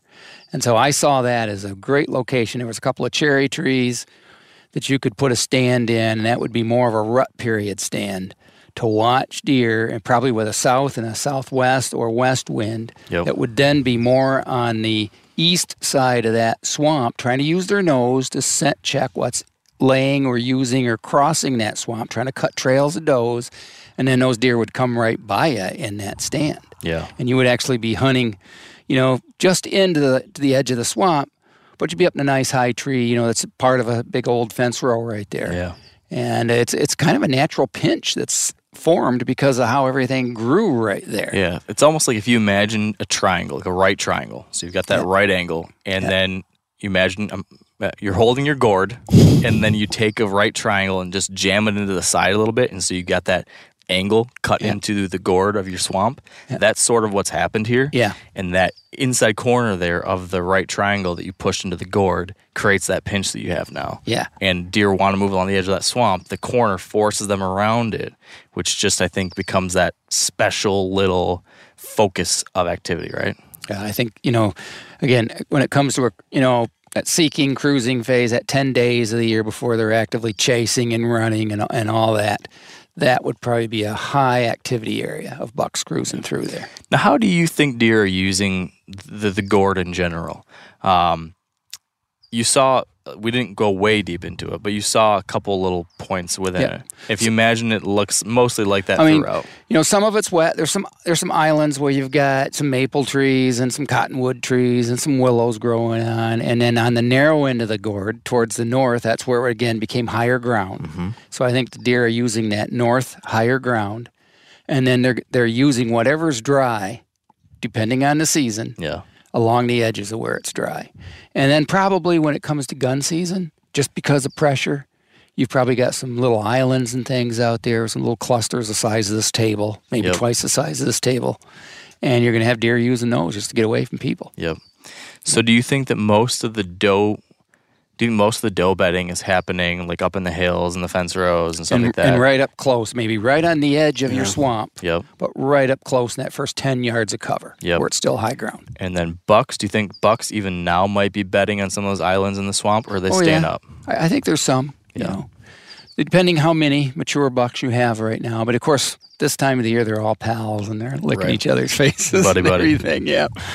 Yeah. So what about sanctuaries in general? What's your perspective on like this idea I have of leaving that 35 acres relatively untouched? Um, is that something you generally like? Is that something you recommend? I mean, I, I love having a sanctuary. Having that area you do not hunt, okay? But on the other hand, manage it, uh, clear out trails in the off season to know where these deer are moving, and then set your stands accordingly to be on the entries and the exits. But you've got to have a sanctuary. You've got to have a place that the deer on that property that you're trying to advance to the next age class can go, get away from you, and get away from the other hunters and still, you know, be able to have a pretty good life without a whole lot of stress and everything else. So the the argument from some people would say that's stupid to leave a pr- best part of your property untouched because that's where they want to move in daylight. Yeah. Um, what's your answer to that person? and you know, there's there's one or two days a year I set stands. You've been in my place. I do go into my quote sanctuary, but it's just once or twice. And again, we're we're hunting a high pressure state. Deer are a little bit different here, and it depends what your goals are. And I think your goals are to try and move deer uh, that you used to be happy to take now and to advance them to the next age class. Yeah. So if you've got a really good one, kind of a homeboy, that spent a lot of time there, and you'd really like to see him next year, yeah. then give him that spot. Don't don't go in there and, and push him so hard that he leaves. Then he might go on the neighbor's property and get in a little trouble. Exactly. Um, but I mean, I love sanctuaries for what they what they are, and that is a, a safe place, a safe zone for does, fawns, and bucks of different ages. And I like that they offer you, as a landowner, opportunities to hunt mature deer as they come and go. But I'm a big believer in leaving them alone most of the time, but it's worth taking the risk, especially when you've got a buck that's on your list mm-hmm. and he's and you're getting pictures of him coming and going. Then when everything's right, go in and hunt him. Yeah. You know, The Hail Mary shot. yeah. from a from a management perspective, you, you know, talking about the sanctuary stuff in the off season, doing some work. You know, I, I know you mentioned trails, cutting some trails in there. What would be like your number one recommendation in that area to do this off season? To I would I would go in there in the off season and follow those trails, see where they go, and they're going. Some of them are going to lead into some really thick cover, and it's going to be so thick. It's you're going to see it's very hard for deer to move through there. So go in there and open those trails up to, you know, three feet wide, you know, two two and a half feet wide or so. Get them tall enough so that your tall tined. 10 inch bucks that you grow around here can move through there when they mm-hmm. are in velvet because they don't like to mess up their antlers as they're moving around and clear that debris out of the way and then cut kind of some side spurs that go to some high ground for does to use. So they actually you can just you can double the amount of deer use in that sanctuary by opening up new trail systems. Maybe you maybe the, the trail's got a bit of an arch curve to it and you you cut a snaking trail that goes from one part to another and just adds a little another feature of movement and so I do a lot of that in the off season. Just cut openings and locations for deer to move freely, but still give them all the cover. Yeah. Make them feel like, man, we're in here and it's great. Yeah. and then strategically ending those at points where we'd want to have a stand set up. yeah, or would you direct this. those out towards? And you know, yeah, and any, any of those trails that, that you're cutting should be connected and eventually come by a location you've got a Yeah. stand. And those are the stands that are easy for you to get into. You're literally going in five yards, you're in that stand, you haven't Yeah. really On the edge of entered the sanctuary. Yep. So talk about how you think uh, these bucks will be operating during the fall or with that swamp. A little bit around um, how you imagine them using the wind to check what's happening in the swamp and move. Because we talked about setting, you know, that little right triangle into the gourd. We're like, hey, we should Yeah. put a stand there because they'll Yeah. be cruising it. But why are they cruising it? What are they trying to do there?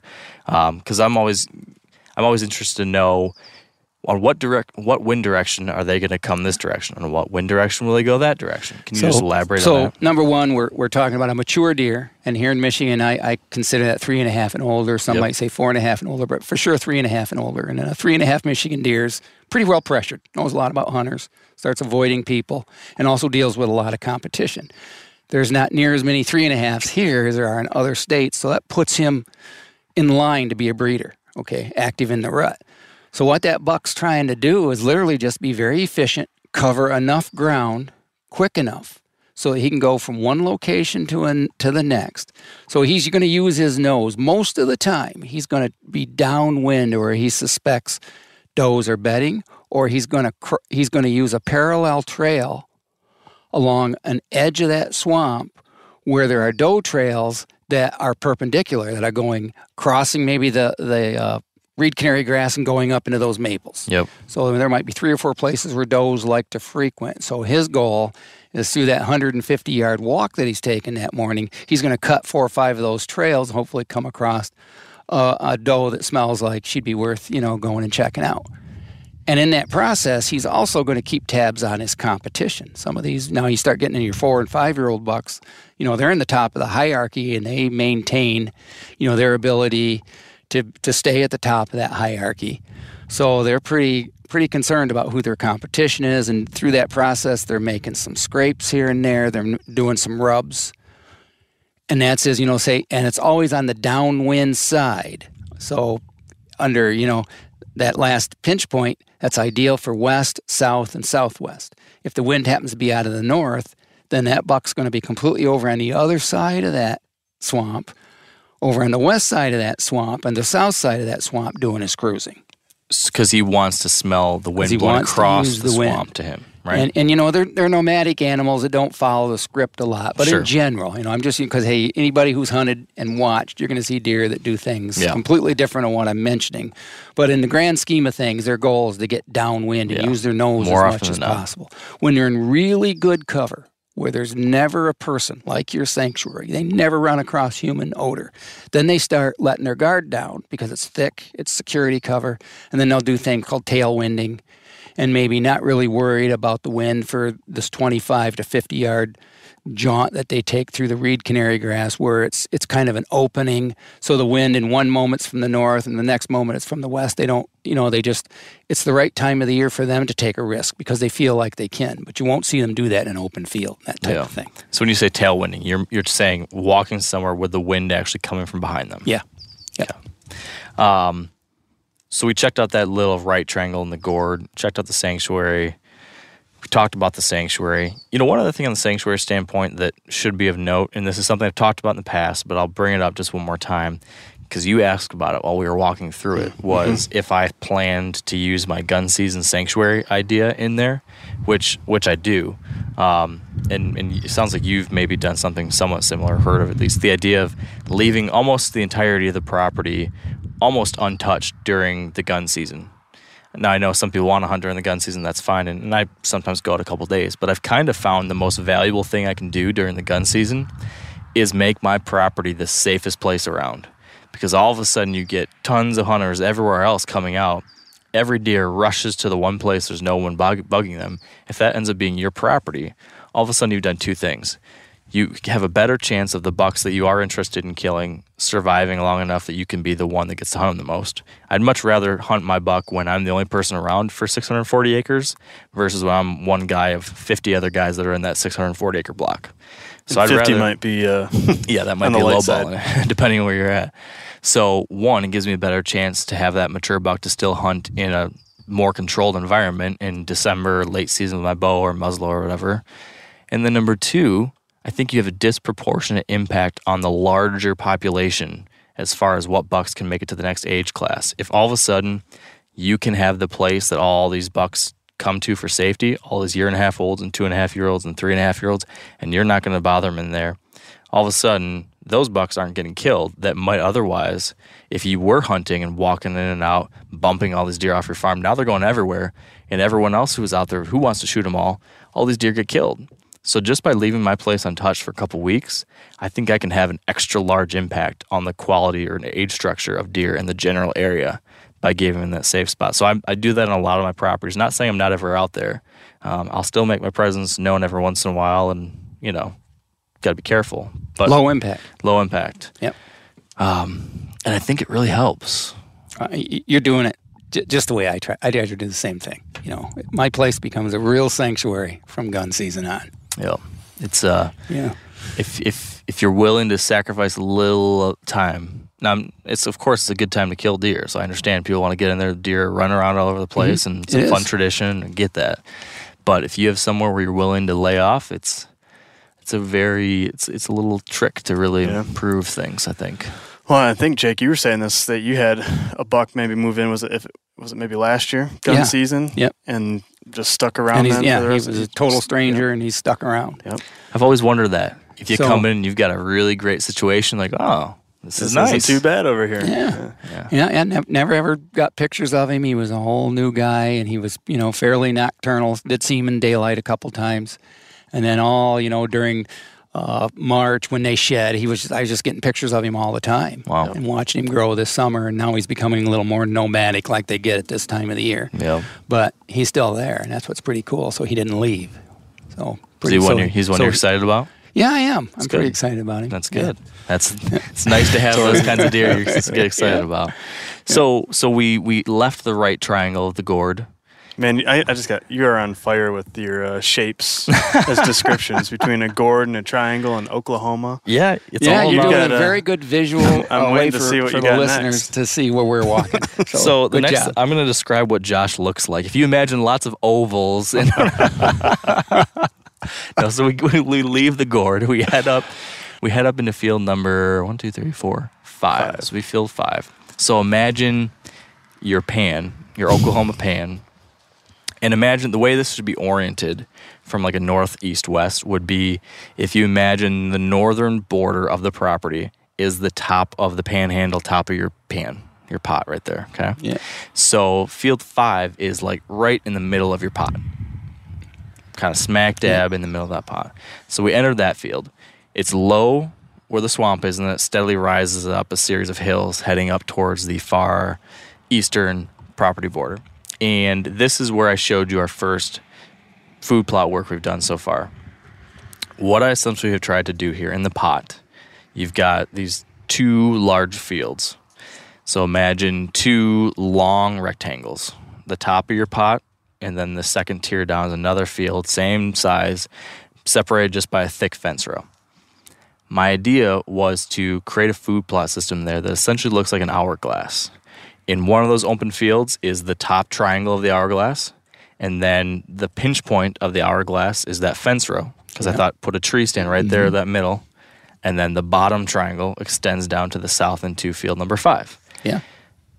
So that was my idea with the food. I thought these location, I, I thought to put the food plots there because you could. They were central enough in those fields that I thought I could access around the outside edges of the property, depending on wind direction and stuff. I would be able to get. I could still have a food plot in those fields, but be far enough away on those edges that if everything was screened properly, I could get in and out and move to a number of different places in the property in early morning or late evening. Hopefully, if they were in that field without them knowing it. At the same time, I wanted a location that would be far enough away from the neighboring property lines that neighbors wouldn't be taking advantage of that food or spooking deer off of that food. And the last thing is, I wanted something that would transition deer in a somewhat predictable way across the Right, property. yeah. And my idea with that setup was that I, I wanted the edges to be able to move, but I knew there'd be deer bedding in the swamp and along those edges in that ridge system that we're about to get to. So I also knew there was a crop field to the far north and there's a crop field to the far south. So I imagine there's two lines of movement. There's the north to south movement coming heading up to feed in one way or heading down to feed the other way. And then there'd be this east to west movement from deer in the swamp heading into the food. Yeah. So I oriented this food plot kind of north south to kind of transition Yep. across that, but I could intersect them coming either way. This is my high level idea when I was kind of planning it out. So what I did this spring was I went and I tried to do a no till food plot screen planting in June. It failed miserably. So we got about 95% failure on the screen. Me and Josh just went in there the other day and replanted it. So most of that we replanted in a quick growing hybrid sorghum. I don't know what we're going to get. I'm hoping for four, five, six feet. Anything will be better than nothing. So we're hoping these things will still be screened. I just don't know to what degree. Um, the two triangles of the hourglass are both situated in kind of little bowls or shelves in the hill. So it's kind of a low spot in each one of those fields. I thought that'd be the best place to place it within there because it'd be A, shielded a little bit visually because of the topography. B, those little bit of low spots might have a little bit better moisture. Yeah. Um, and then lastly, I assume deer would feel more comfortable probably staying in the slightly lower topography, a little yeah. bit uh, they're not they're not silhouetting themselves. Yeah. So with that, like, there's my whole mindset. That's what I've done so far. That's what I was thinking. I kind of outlined that to you when we walked up there Yeah. today. Walk me through how much of an idiot I am, or if that sounds good. Well, actually, you know, it's a good idea, and it's a it's a good location. The pinch point, because of that fence row dividing your pinch point, super good idea. Um, might have a little excess issues depending on the season and how many deer are using that food. Okay, but generally, most of those deer should be in the the large bells of your uh, hourglass versus being at that pinch point. But it's very good, and and with screening, those could be great. And I think you said they were going to each add up to about an acre apiece, Yep. right? So that's uh, that's a lot of food yeah. for those areas, and it and it brings your deer into the core of your property too. That's what I like about it. Yep. keeps you away from all your borders. Yep. W- Okay, so so seeing what I had there, if we took all that away, if I didn't, if I hadn't done anything yet, if you just saw those two fields now, or or maybe even all six fields are yours to play with, Yeah. where would you put your food plots, or Well, what, what would you do differently? I, w- I would definitely, you know, food is king. And even though you've got food on the neighbor's property, you know, when you have food and you have a great sanctuary like you do, where deer are going to spend time and call it home, you, you've got to have a very good food source. And you've got some natural food sources and some acorns, some mass crops, and that's good, but it's a short term thing. yeah. So I would have looked at very generally the same thing. I'd have looked at field four and five probably as my ideal locations for large, what I call destination food plots. Because it was far enough away that number one, I wouldn't be going, walking by them, and I wouldn't be there all that often myself. Yep. Then I got to deliberately go in and hunt. Yep. And so I, you know, I might have done a little bit different shape. I might have done two separate plots and just used that uh, fence row as dividing. Yep. But it probably wouldn't have taken very long to hunt in there and figure out where that natural north-south movement is. And you're Yep. probably more familiar with it because you've turkey hunted in Yep. there. And I think it's going to work out real good. I mean, so you were not a dummy. You did a real good job. Well, Might still be a dummy for other reasons. It's probably what you're getting at, Josh. yeah, exactly. Um, yeah, and I think, um, is there anything else? Well, you did recommend one other spot, but would there have been, if let's say, if if we, because another idea I had was, should I shrink those instead of two big triangles that become an hourglass acre each? Should I have scattered really small ones throughout? You'd, like have a little corner with a little one, a little corner with a little. I did, ended up not doing that, but I don't know. Are there any totally different like shapes or sizes? Because we really aren't locked into this hourglass either. like we and, could do something. You know, different. regardless of, uh, I mean, I, I'm an irregular shape guy. I'm not a square and rectangle when it comes to food plots. If I can avoid it when I'm creating them, Yep. and just because how deer naturally use the edges and things like that. But when you when you're, it's hard for the listeners to see, but when you're on that property and you look at some of the slopes, southern exposure, which Yep. means they're going to get beat with a lot of sun. And then other slopes, you go, well, where can you plant a food plot where it would retain moisture? And you pick the two best places in both of those fields. Okay. And you also use the topography to hide those deer to kind of be in a bowl. It's not a deep bowl, Yep. but it's enough to hide them. And when you think about access, coming up that hill or going down that hill, you'll be able to hide from those deer. I think I, I So think it was well hopefully- thought out, quite honestly, as far as where to put food, because it, that's that can be your Achilles heel. You can be real successful growing food, but if it's in the wrong spot, you can't ever get in and get Yeah, out. and that's been like my big stressor, trying to like figure out the right way to place it in there to get in and out, and and so much of that was originally dependent on the screens, and now we just don't know what how that's going to pan out. But I do think through most of the spots, as I imagine, like walking around those edges and trying to get there's pretty well covered between how tall the vegetation already is and the natural topography, like the way you'll middle the hills. But there's a couple spots where I see like danger zones. Mm-hmm. Like for example, when you come across the two track, across the swamp, and you get to that intersection where fields four and five start. Oh yeah. And if there's not good screening cover blocking that those food plots, Oh, yeah. especially the food plot in four, if they can see right down to us, Yeah. then I'm screwed. You, you got Yeah. danger zone. Yep. Yep. Is there anything like we kind of talked about up front with maybe mowing some trails? Is there anything that we should think about doing back there that might dictate Hmm, yeah. some movement Because there's a to and from those food plots? That's the other thing we we didn't may be able to maybe keep them back further instead of up front where they may be able to see down. I don't know, maybe some micro plots or something that we could You know, you had you something. had a couple of corners on some of your food plots. I said, well, here's a nice little bowl in this corner. Yeah, it's kind of close to your neighbors, but if you could screen it, it'd be a great place. But a perennial, it's always nice to have some perennials, Mm-hmm. not always focus on on annuals. Yep. Um, but again, you know, you're, you're a new landowner. You're going to learn a lot of information Yeah. this year. You know, and uh, you're going to find out how it is during the season, just really Yep. what's going on. Take it one But, step but you know, time. I'm bro. a trail guy. I mean, I mow trails to guide deer, whether it's Yeah. in uh, woodses that I've done hinge cutting and TSI work on, or whether it's early successional growth. And even in my soybeans last year, when the soybeans got really tall, I I, I mowed these trails and the deer followed them, you know, just like they were Yeah. highways, and it worked out real good. Yeah.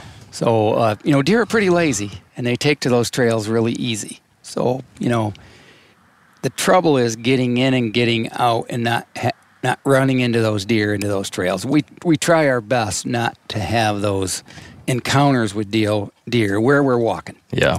You know, can't eliminate all of them, but I don't try to plant food where I'm going to walk for access. Yep. If I've got to get to a stand somewhere, I'm trying not to go down trails that are planted in food and that sort of thing. Yeah, and and you brought up a good point in that I never really described fields four and five. Like we're talking about putting a food plot in there, but you got to remember, even though four and five aren't quite as thick as field one, we're still talking. I don't know, belly Waist to, to chest, chest. Oh, yeah. high, Yeah. tall, weed growth, like Yep. almost to the entire field. So it, it's not even like you're planting something. When I, when I say a field, I think a lot of people think like a clover field. Like It's not open. It's it's like you're you're carving in a little opening into what's eventually going to be hopefully shoulder tall walls of vegetation. It, it, you're going to have so much edge once you create those food plots. And those deer are going to feel very safe in there. So, Yeah. so even though you, you didn't have your screen work out, you're, there's a lot of good things that are going to happen because you're carving into something chest high. Yep. Yeah. And I think the big, the big, I feel really good about how it's going to look through October. But once the leaves all come down, and that stuff dies. That'll be my big question mark. Is at what point or how well does it still yeah, serve the, that function? and the first heavy wet snow is really going to Yeah. be the going to show what's going on. Yeah. Yep. And that's going to be, I think, when we'll see, okay, here's where our danger, new danger zones Yeah. are, or this is how deer behavior is going to change. Um, another thing we talked about when we were back there, excuse me, was mock scrape locations, either real scrapes or mock scrapes. Yeah. there's a lot, like you said, lots of great natural edge already, where there's going to be natural licking branches. Deer are going to be naturally moving through. They're making scrapes. But then one of the questions I had for you was, you know, given how open it is in a lot, of, relatively open it is in places, um, should I be putting in more scrape trees or more mock scrapes, different things to to move deer kind of the direction I want them to, or to stop them in the places that I want them to? There's lots of opportunities for that if we wanted to. Um, what are your thoughts on all that? Well, you know, when it comes to mock scrapes and whether it's limbs that you pull down and, and the grapevines, gosh, there's ropes you can buy online. There's all these different methods and, and they all work, you know, relatively well. But it really is about location. I seldom put a put a mock scrape somewhere to change deer movement. All I'm really trying to do is concentrate and slow down deer. So it's got number one, it's got to be the location. Yep. If you've got a location where there's frequent deer activity, and that could be you know all does and fawns and bucks of different age classes, then having a mock scrape in there is going to buy you more time, going to have more activity, and it becomes that place that that mature buck all of a sudden goes and either scent checks down, gets downwind of it, or uh-huh. visually goes up to it and works it because of all the other deer that leave their calling cards there. Yeah. And I've watched that change with, you know, big time with areas where I didn't have the scrapes and there was just one natural one and I've put three or four mock scrapes in there. Now I got mature bucks in there during daylight because they're busy keeping track of Big Louie. Yeah. We've all seen plenty of gadgets and fads come and go, but here's one product that stood the test of time Seafoam Motor Treatment. Lots of hunters and anglers know that Seafoam helps engines run better and last longer. And it's really simple. When you pour it into your gas tank, Seafoam cleans harmful fuel deposits that cause engine problems. I'm talking common stuff like hard starts, rough engine performance, or lost fuel economy. Seafoam is an easy way to prevent or overcome these problems. Just pour a can in your gas tank and let it do its job. Now, you probably know someone who's used a can of Seafoam to get their truck or boat going again, because people everywhere rely on it to keep their trucks, boats, and small engines running the way they should the entire season. So, help your engine run better and last longer. Pick up a can of Seafoam today at your local auto parts store or visit seafoamworks.com to learn more. Now, a lot of you guys are familiar with the old hunting tradition of eating, you know, some organ, the heart or a chunk of liver off the first animal you kill. I had that when I was a little kid, and it was a big deal.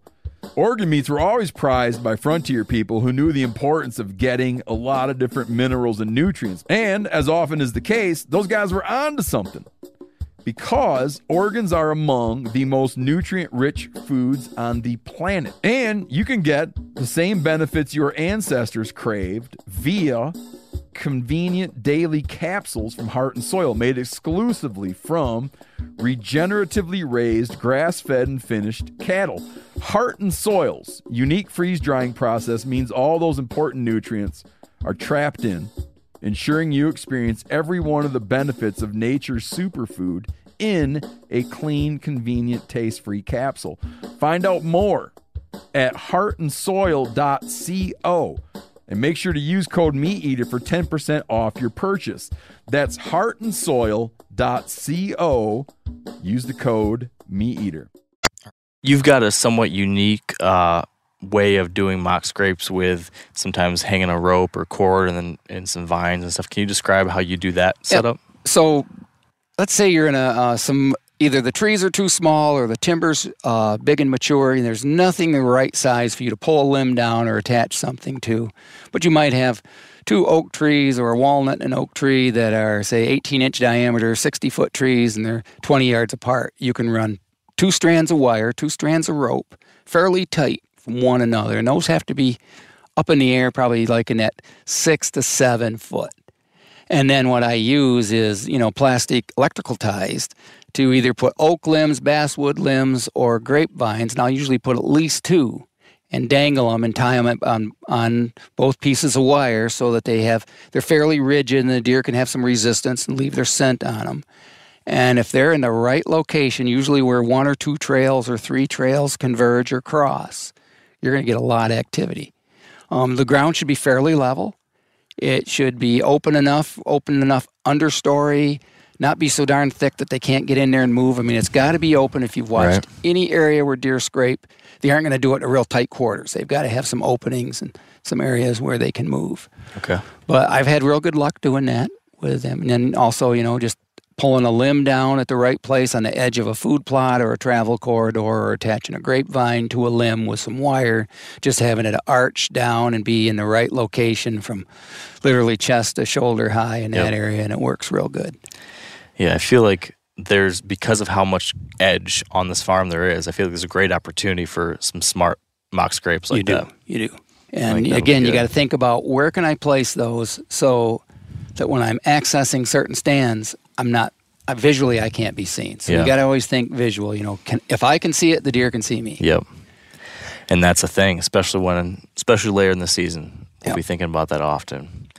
Um, food plot uh, diversity. What I was actually planning. I told you what my idea this year was to try to have a diverse blend of things, um, both from like a soil, trying to build up that soil. I'm trying to do some things that are going to help from a soil standpoint, but then also provide a diver, diverse buffet that'll last, you know, all through the season, and then continue on into the spring and some other weeds, and then I can replant some stuff in there, trying to develop a uh, not cycle, but a rotation Yeah. that'll work well. So as I described to you, I've got a blend of brassicas, a variety of turnips, uh, greens, uh, radishes, then some annual clovers, some winter wheat, some oats, some cereal rye.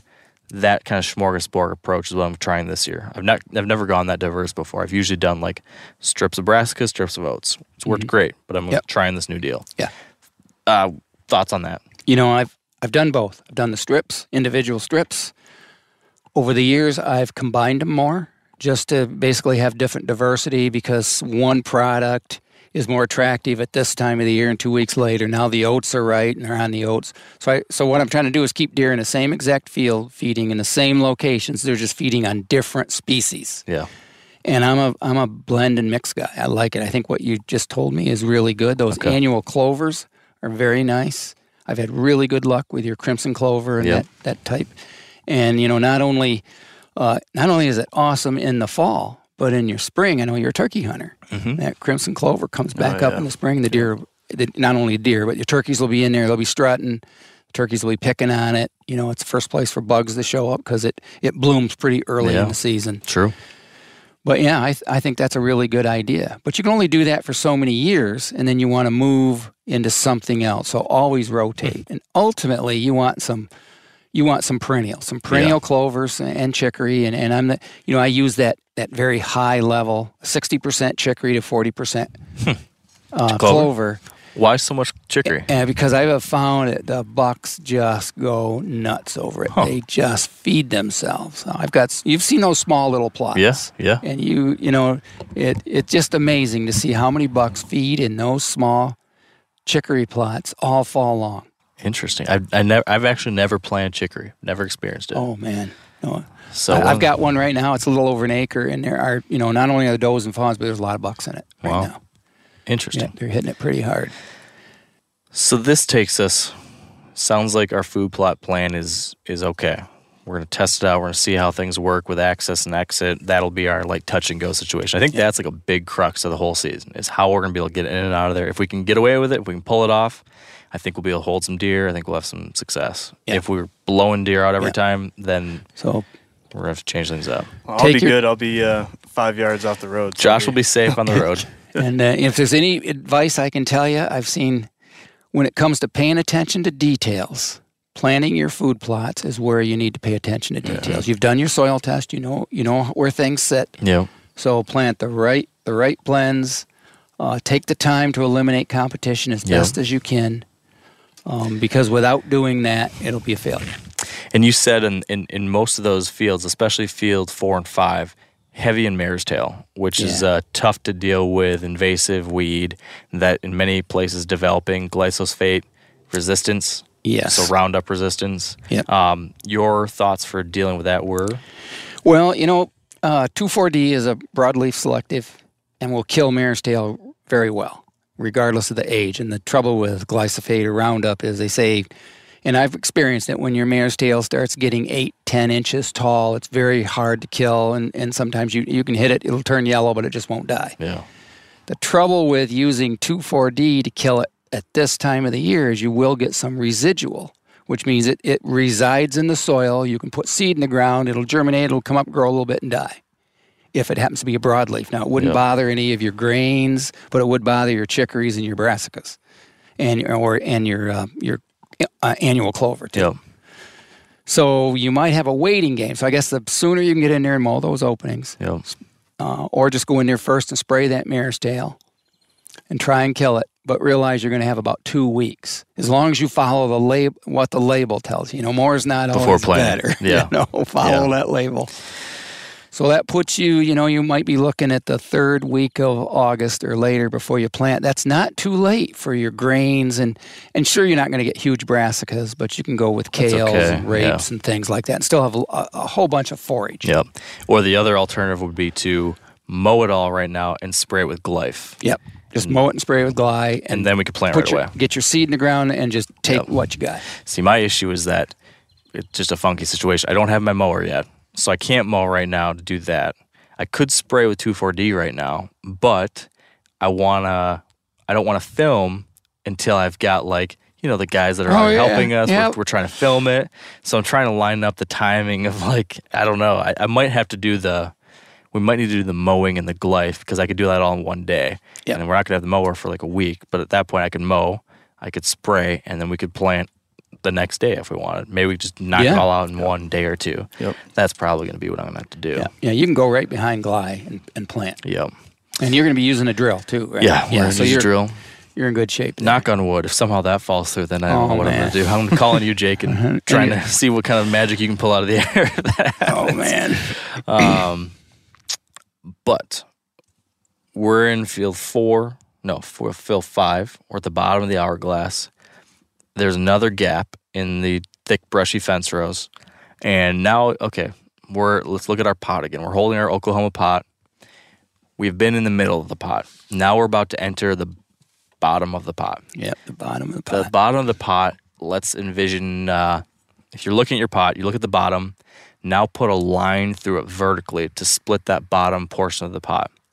The left side of the bottom of the pot is this big, brushy ridge system, which we'll talk about. The right side of that pot is another field. It's field six.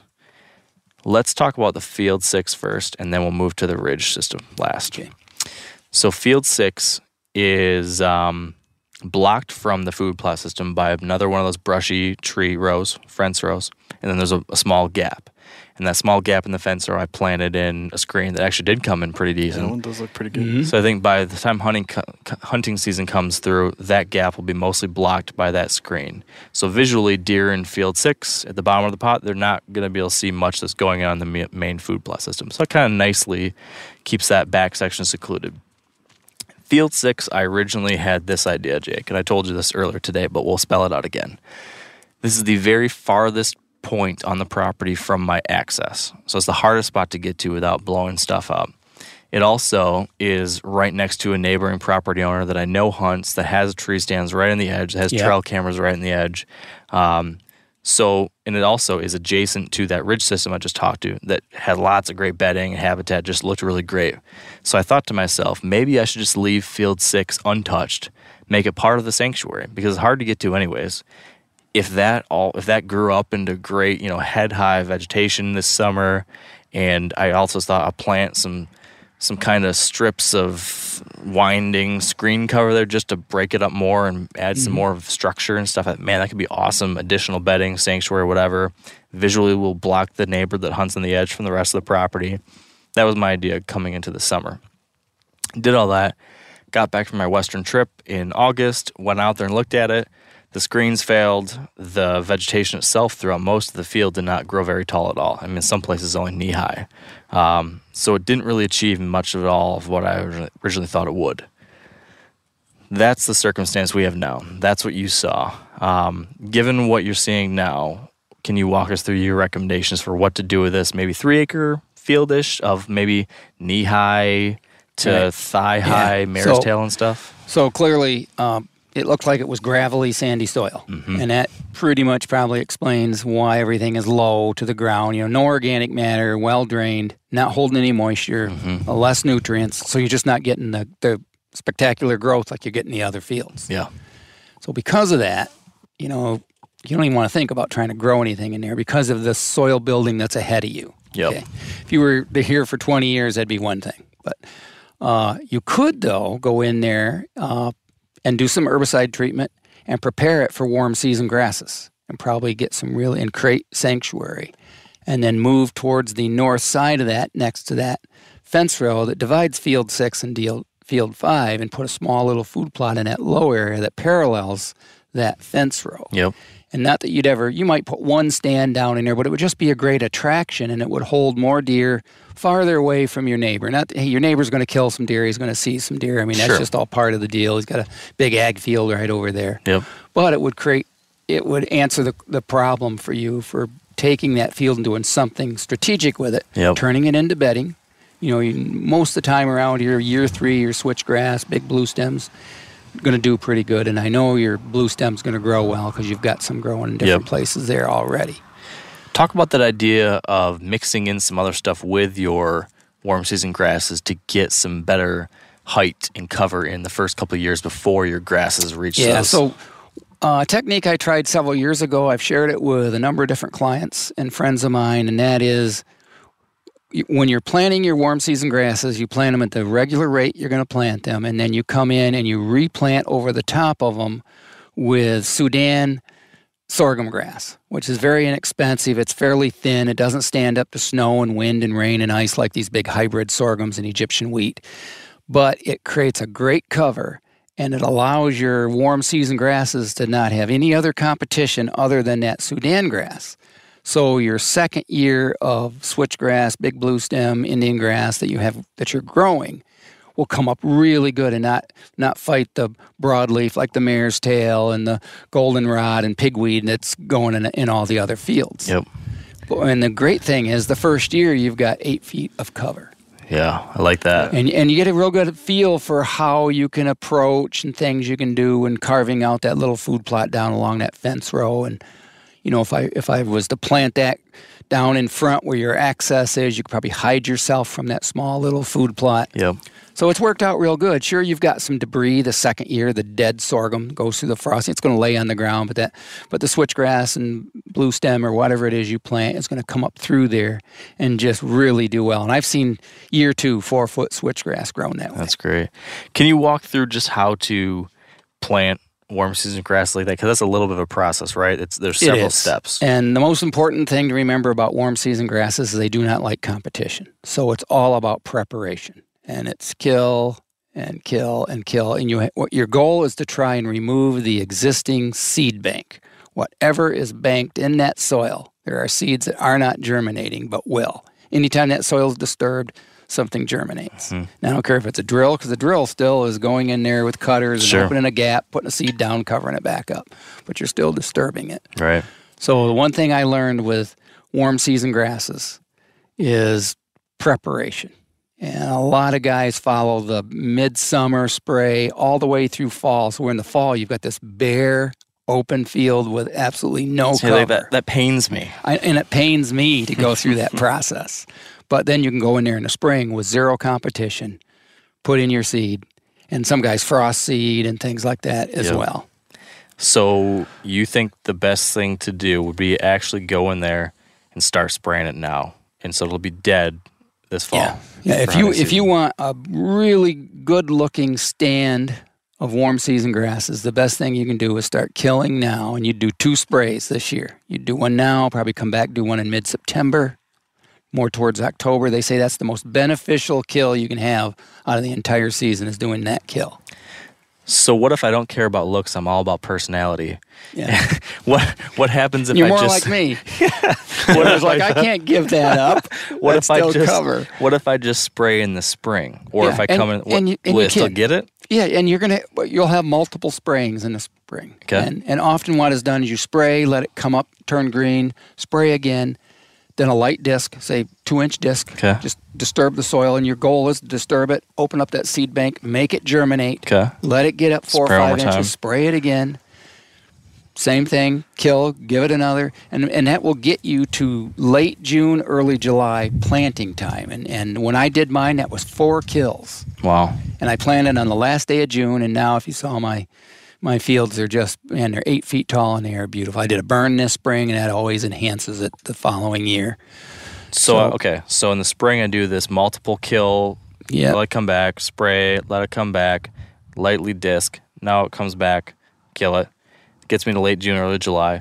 We drill in all of our warm season grasses in July.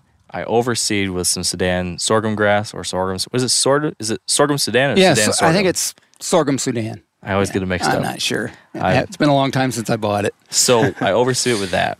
That first year, you're telling me I could have eight foot tall Sudan grass plus three foot tall switchgrass. Yeah, yeah. That's what I had. I like that idea I've, I've got year. old pictures of mine when I first did mine. I wish I'd have done my entire 15 acres that way. I only did just a couple acres that way. Yeah, I bet you that'd be that'd be really nice. And even even portions of field three, the one that's close to that house there, Yeah. That's not. It's very similar to Right. field six. Do the It's- same Yeah, you thing. can do the Yeah. same thing up there. Block that area completely off. Yep, that Yeah. could be pretty cool in warm season grasses like that.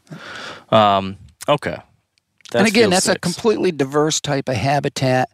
Uh, does love it for fawning in the spring. It's great rutting cover, right. and it's very random. You know, the only way it becomes defined is if you go in there and mow trails. Right. And then they're going to follow those trails Yeah, right through yeah. that warm season grass. Just But like what I think will be cool is if we were to have that, we'd have several fields with warm season grasses. We'd have several fields with a very diverse blend of Yeah. pigweed, pokeweed, goldenrod, some mare's tail. There might be some things we can do to manage that. Maybe do some selective sprayings, or I don't know. Maybe eventually we'll want to do a prescribed burn through some of those and, and get it to regrow. Yeah. Um, and then so you have that kind of habitat. You'll have the warm season grass habitat. You have some wetland habitat. You'll have all. I mean, there's a whole slew of different things in that sanctuary swamp. You saw all sorts man. of different types Yeah. of vegetation in there, and then you know three acres of food.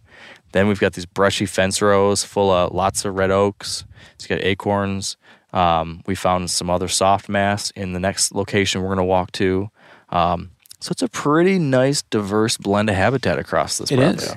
And one of the best things is every every next field we go to is all that additional edge. Man, there's a lot of edge on that Yeah. farm, And all animals really like edge, Yeah. especially deer. especially deer. They, they key in on edges. Yeah, they really do. Yeah.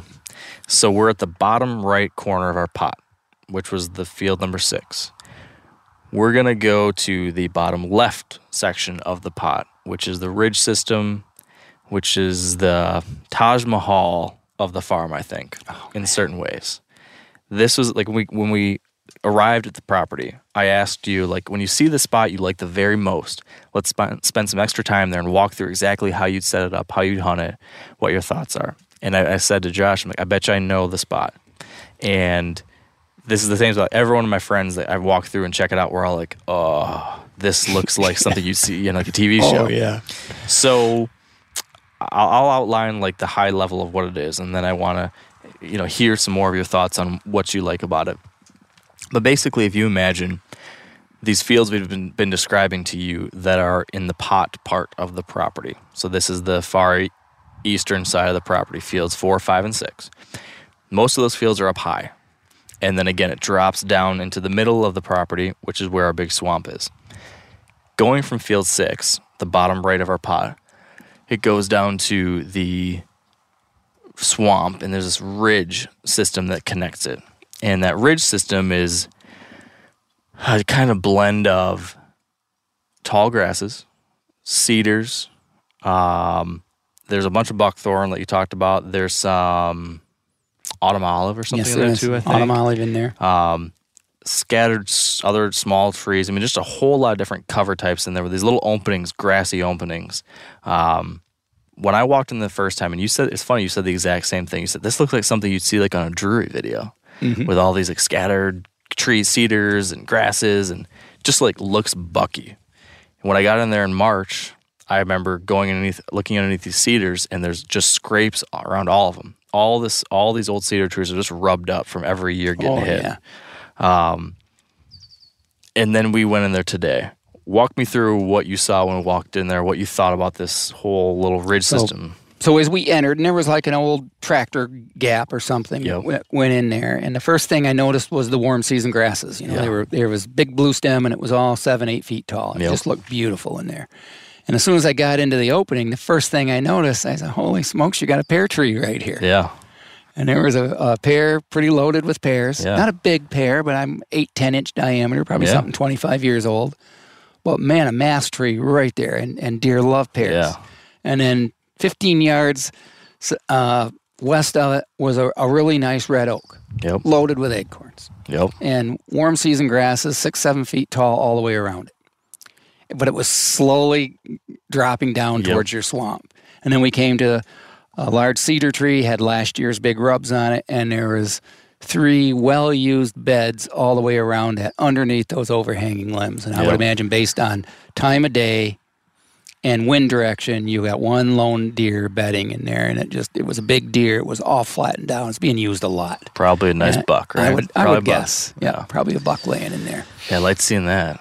And you had some you had some mixed uh, cherry trees in there with some autumn olives down at the base and a little buckthorn here and there that kind of broke it up and, and really compartmentalized it. But there was two definite lines of movement in there. And, and it just looked like depending on the time of the year and the wind, there's two places I would hang stands, one in particular. And if you can't have an encounter here, something's wrong. Mm-hmm. Because the sign's there, there's historic sign from year after year before with all these old rubs. You know that's that's the action spot. So yeah. So what's the situation when you would hunt that? Walk me through. We, So we I would hunt this. that. Uh, I would definitely wait for that late October, early November, uh, pre-rut time period, seeking phase. Yep. Okay, and that would be uh, myself post cold front, high pressure. So you're going to have a northwest wind, north wind. Um, I'm going to go in in the morning. I'm going to plan on hunting all day. I'm going to go in there. I'm going to stay all day or until I kill him. Yep. And we're thinking you're thinking these deer are doing what? They're doing a lot of there. cruising. There's there's there's socialization because there's rubs and scrapes. So you probably sometimes have different bucks of different age classes. Kind of you know look at me. You know, man, I'm I'm I'm you know I'm I'm a big boy on campus. You know, my antlers are bigger than your antlers, Yep. sort of thing. a lot of scraping, a lot of scent communication because of the scraping. And then just that incredible cover and the way that was compartmentalized, everything from the warm season grasses, the buckthorn, the autumn olive. There's not one spot there that deer can see a whole lot farther than about 20 to 30 yards in any direction. But it had nooks and crannies and a lot of edge. Yeah. And I think with the with the the slope, uh, I, it makes for great bedding for the afternoon. I think it's probably very good from a scent wind. Anything out of the west and southwest, deer can enter regardless of the end and scent check that. And you would want, do you think the smartest way to hunt that would be to primarily hunt with your wind blowing back behind you over the dead field? So you're going to try and uh, get yourself down on the southeast corner of that area. Yep. Get yourself one of those bigger trees. Use cover to hide yourself. Yep. So that bucks will be entering and moving. Their goal is to get down to that southeast end and use their nose to scent Right. check everything from does to competition. And they're going to rub and scrape while you're there too. That's the cool part. Yeah. You know, you may it may antagonize you to watch a deer for an hour Mm-hmm. before you can get a shot. You know, which is really tough. Okay. Let me let me. I want to back up for a second. Well, it ties into this. How would planting warm season grasses in that backfield affect how you would hunt that spot? This- I, I don't that particular spot because of the cedars because of that slope is unique for what it is i think those warm season grasses behind us in field six would not change Okay. how that gets used. It's just another place Yeah. for, especially does. Does really like those warm season grasses for putting, you know, putting their fawns in there in the spring. And I'll- I'm not going to say there isn't some rutting activity that will take place in there, but that, you know, your focus, you know, and this is primarily all bow hunting for you, right? Yeah. So you know, our Mostly. shots are short. Yeah. Yep. So whatever's going on 60 yards behind you, who cares? Yeah. Okay. Yeah, I just wasn't sure. Like, Yeah. if we're wanting to blow the wind back over that dead field right now, is if we start. and it's just going to cut. You know, the way that tree that we that we looked at, Yep. not a whole lot of your scent with a northwest wind is going to end up in that Yeah. field. You're just going to go across that one corner. Yeah. Yep. Heading towards the Yeah. neighbors and then So maybe Yep. you take that corner and don't put any warm season grass in Yep. right there. Kind of leave it open. Yep. Yeah, I Just think it's a good natural. it's a good setup. That, early November, right conditions set there and Mm-hmm. Oh man, big boys got to cruise through. definitely. And there was, you know, I mean, I saw some rubs on different cedar trees. It just look, it's trying to heal. I'd say for the last ten years, those trees have been rubbed. Yeah. So that's a really good sign. That tells me the big boys cruise through there often. Yeah. That was the deal. That was the deal maker for me when I walked into that section. It was like the last part of the property I got to, and I stepped into the edge there, and just my jaw kind of dropped. And I was like, "Oh yes, Yeah, you saw that. You said it all works now. Yep, it all. Yeah, Yeah. everything I've been seeing was getting me more and more excited. Then I got into that. I'm like, yeah, this is this is cool. Yep. So that's the basic gist of the property, and that's the basic gist of kind of your thoughts after seeing what we saw. Um, so when we when we got done with it all, we did we did a little more of a circle around. You saw more field four, but it was essentially just looking at where the food plot system was. Yep. I walked on that edge, seeing what's on the neighbors and whatnot. Um, after having seen it all now, thought through or heard through our ideas, thought through your own ideas. Um, can you give me a couple of like your big to dos, or like if we were if if you had walked the property and we were like a paying client, and you're gonna say, hey, this is the couple things you could do to make this better. Yeah. What would a couple of those things be? You know, the one thing you don't have on that property is winter thermal cover. Yeah. And that's a big deal. I mean, look at last winter. We had, gosh, how many days of 20 below zero? There were some days. And doozies. so whitetails are looking for a place to get out of the wind and, and stay warm. So uh, if you were a paying client and you were going to hang on to this for the next 40 years, instead of warm season grasses in field six, I'd say put some white spruce and Norway spruce in there and turn that into a conifer sanctuary. yeah, that would be cool. And boy, would you have a place to find sheds. Yeah. That would be awesome. That's like a 10 year play though, or Uh, something. it till. I mean, it, getting, it's a it's an investment in time. Yeah. It really is. And you're you know trees are dying. It's just part of the life. You're always replacing them. But 10, 15 years down the road, everything now is 10, 12 feet tall. Yeah. You're gonna now you're gonna the the area that we said is oh man look look at this spot. Now you're gonna create another one in there. You're gonna have a little opening because you're gonna plant those trees instead of in rows. Yep. I always recommend doing it in a more random pattern, which Okay. is more like nature. Sure. So you'll have some little openings that will show up in there, and you'll have another spot that you can throw a stand in, and have that. Well, okay, it didn't work real good over here this morning. I'll go over here. I'll hunt this one tomorrow. Yeah. I'll kill him there. That would be cool. You know. And uh, although cool. I still don't, I don't think you're going to mess that one spot up too bad. don't don't jinx me. I, I, I, I see you killing something pretty I good there. so. Yeah, I hope so. I think so. so add some thermal Um, cover. So that's really important to have some thermal cover. And then as the years go by, because I really don't have a good handle on your deer density. Yeah. You had some browse lines that were obvious. Yep. So there may be more deer there than I think. But as you grow food, one thing that happens is you concentrate deer. Sure. So maybe year two and three, you have more mouths to feed. So you might have to look at another location that you're going to just stay away from and you're just going to grow food. Yeah. You're not going to hunt it. It's just all about producing food. Okay. And then the takeaway in any of your dry ground where you've got autumn olive, buckthorn, a combination of buckbrush, all the stuff around the edges of your your sanctuary swamp. Uh huh. Get in and clear those trails and open up locations so deer can move and cut some trees here and there to get some early successional growth so you can get young cherries, young young maples, young oaks coming up because it's important to have a lot of food for deer to eat in that swamp Yep. in late in the season instead of early in the spring like it always is. But Yeah. when everything turns brown, other than a few acorns, they don't have a whole lot to eat down Yeah. there. Yeah. I think um I think coming out of like our day to day, I feel more confident. I feel more excited about certain locations that I was already excited about, but getting you know, another set of eyes on it has me that much more ready and raring to get after that. I feel like much more confident about my ideas around what to do with some of those mare's tail fields. Now that we've talked through our warm season grass ideas, um, I'm glad that my food plot idea seems not horrible and on point. I think that's gonna be a little bit of a learning experience. We're gonna see how it works out this year, and we'll, we'll adjust on the screens. Um, but man, this has just been really helpful, eye opening in a lot of ways, and fun. For sure. This it was is a great fun. day. Yeah. So, if I could give you one more tip, just thinking about that food plot, Yeah. where that pinch point crosses the fence row Uh, which of one are we talking about? of those two food plots, where the narrowest Oh, part four. of yes. your Yep. it crosses from field four and five. Yes. So that's a fairly wide fence row, five yards wide. There's some trees, there's some brush. You're definitely going to clear that out so deer can move through there a little bit. Make a path through there. Yeah, That would be an ideal location for a licking branch. I like that. Every deer is going to come through. They're pinching in anyways, Yep. and they're going to stop and use it. Yep. And it's a lot easier to kill a deer that's standing still Yeah. with a bow than one that's moving. I definitely, I definitely agree with that. Um, yeah, that's going to be a cool little setup. I think eh, what one of the big things I'm interested in seeing is is what kind of mature buck activity we'll get during daylight in those fields. Will they feel comfortable moving out there, or will they will it still be too open for a four year old buck to come out there? Will our will our mature buck encounters be happening in the swamp on the edge of the swamp in the honey hole spot, or will we get October 28th? I set that hourglass pinch point, and a nice buck does come out and follows a doe to there. And, and here's what something I'll let you kind of chew on.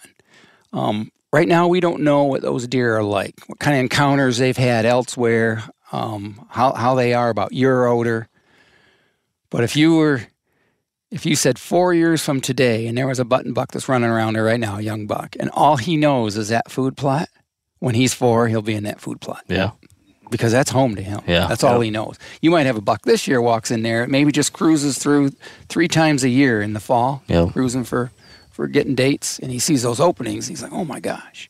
But usually, if there's girls hanging around, they don't think it's such a bad idea. Yeah. If we if we play it smart, hopefully Yeah. keep it feeling safe for them. I Yeah. think it's Yeah. I think there's a chance. Yep. And you know, work on your scent control. You know how important that is. Yeah, you're gonna have to play real well. Yeah, Entry and access is gonna have to be real real smart. But uh my my thoughts in the beginning are still the same, which is if we do things right, it can be great. Oh And yeah, if we hunt it smart, it has all the pieces it needs to be really good. it, it really does. It's got all the potential to be just as good as my place, Yeah. or better. Which- okay, because you're in the right part of the Which is saying something. Yeah. Because you got a great spot.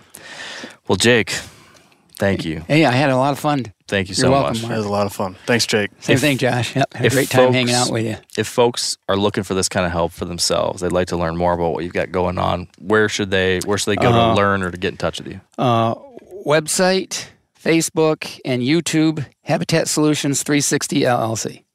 Perfect. That's easy. Yeah. Well, go check it out, folks. Jake has got lots of helpful things out there. He's just, I mean, as you can tell from listening, amazing guy, very knowledgeable, very helpful. Hit him up, and he will help put you in position for a great hunting season. All right. Thanks, Thank you. Jake. And that is a wrap. Hopefully, you guys enjoyed this one. I cannot wait for you to see all the new stuff that's going to come out of this project.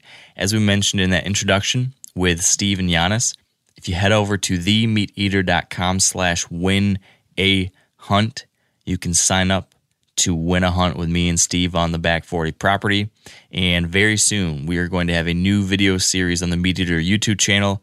We're going to have new articles and a whole lot of our podcast content. We'll have updates on the project, stories from the project. Um, you know, this time of year, we're not going to spend too much time in actual land management um, conversations on the podcast because a lot of us are actually out there hunting. But definitely in the off season, there's going to be a lot of interesting things we'll be diving into as well. So make sure you are checking all those things out. The Wired on Instagram account is going to have a lot of updates and Instagram stories and real time uh, updates as well. So follow along. Thank you. And until we chat next time, stay wired to hunt.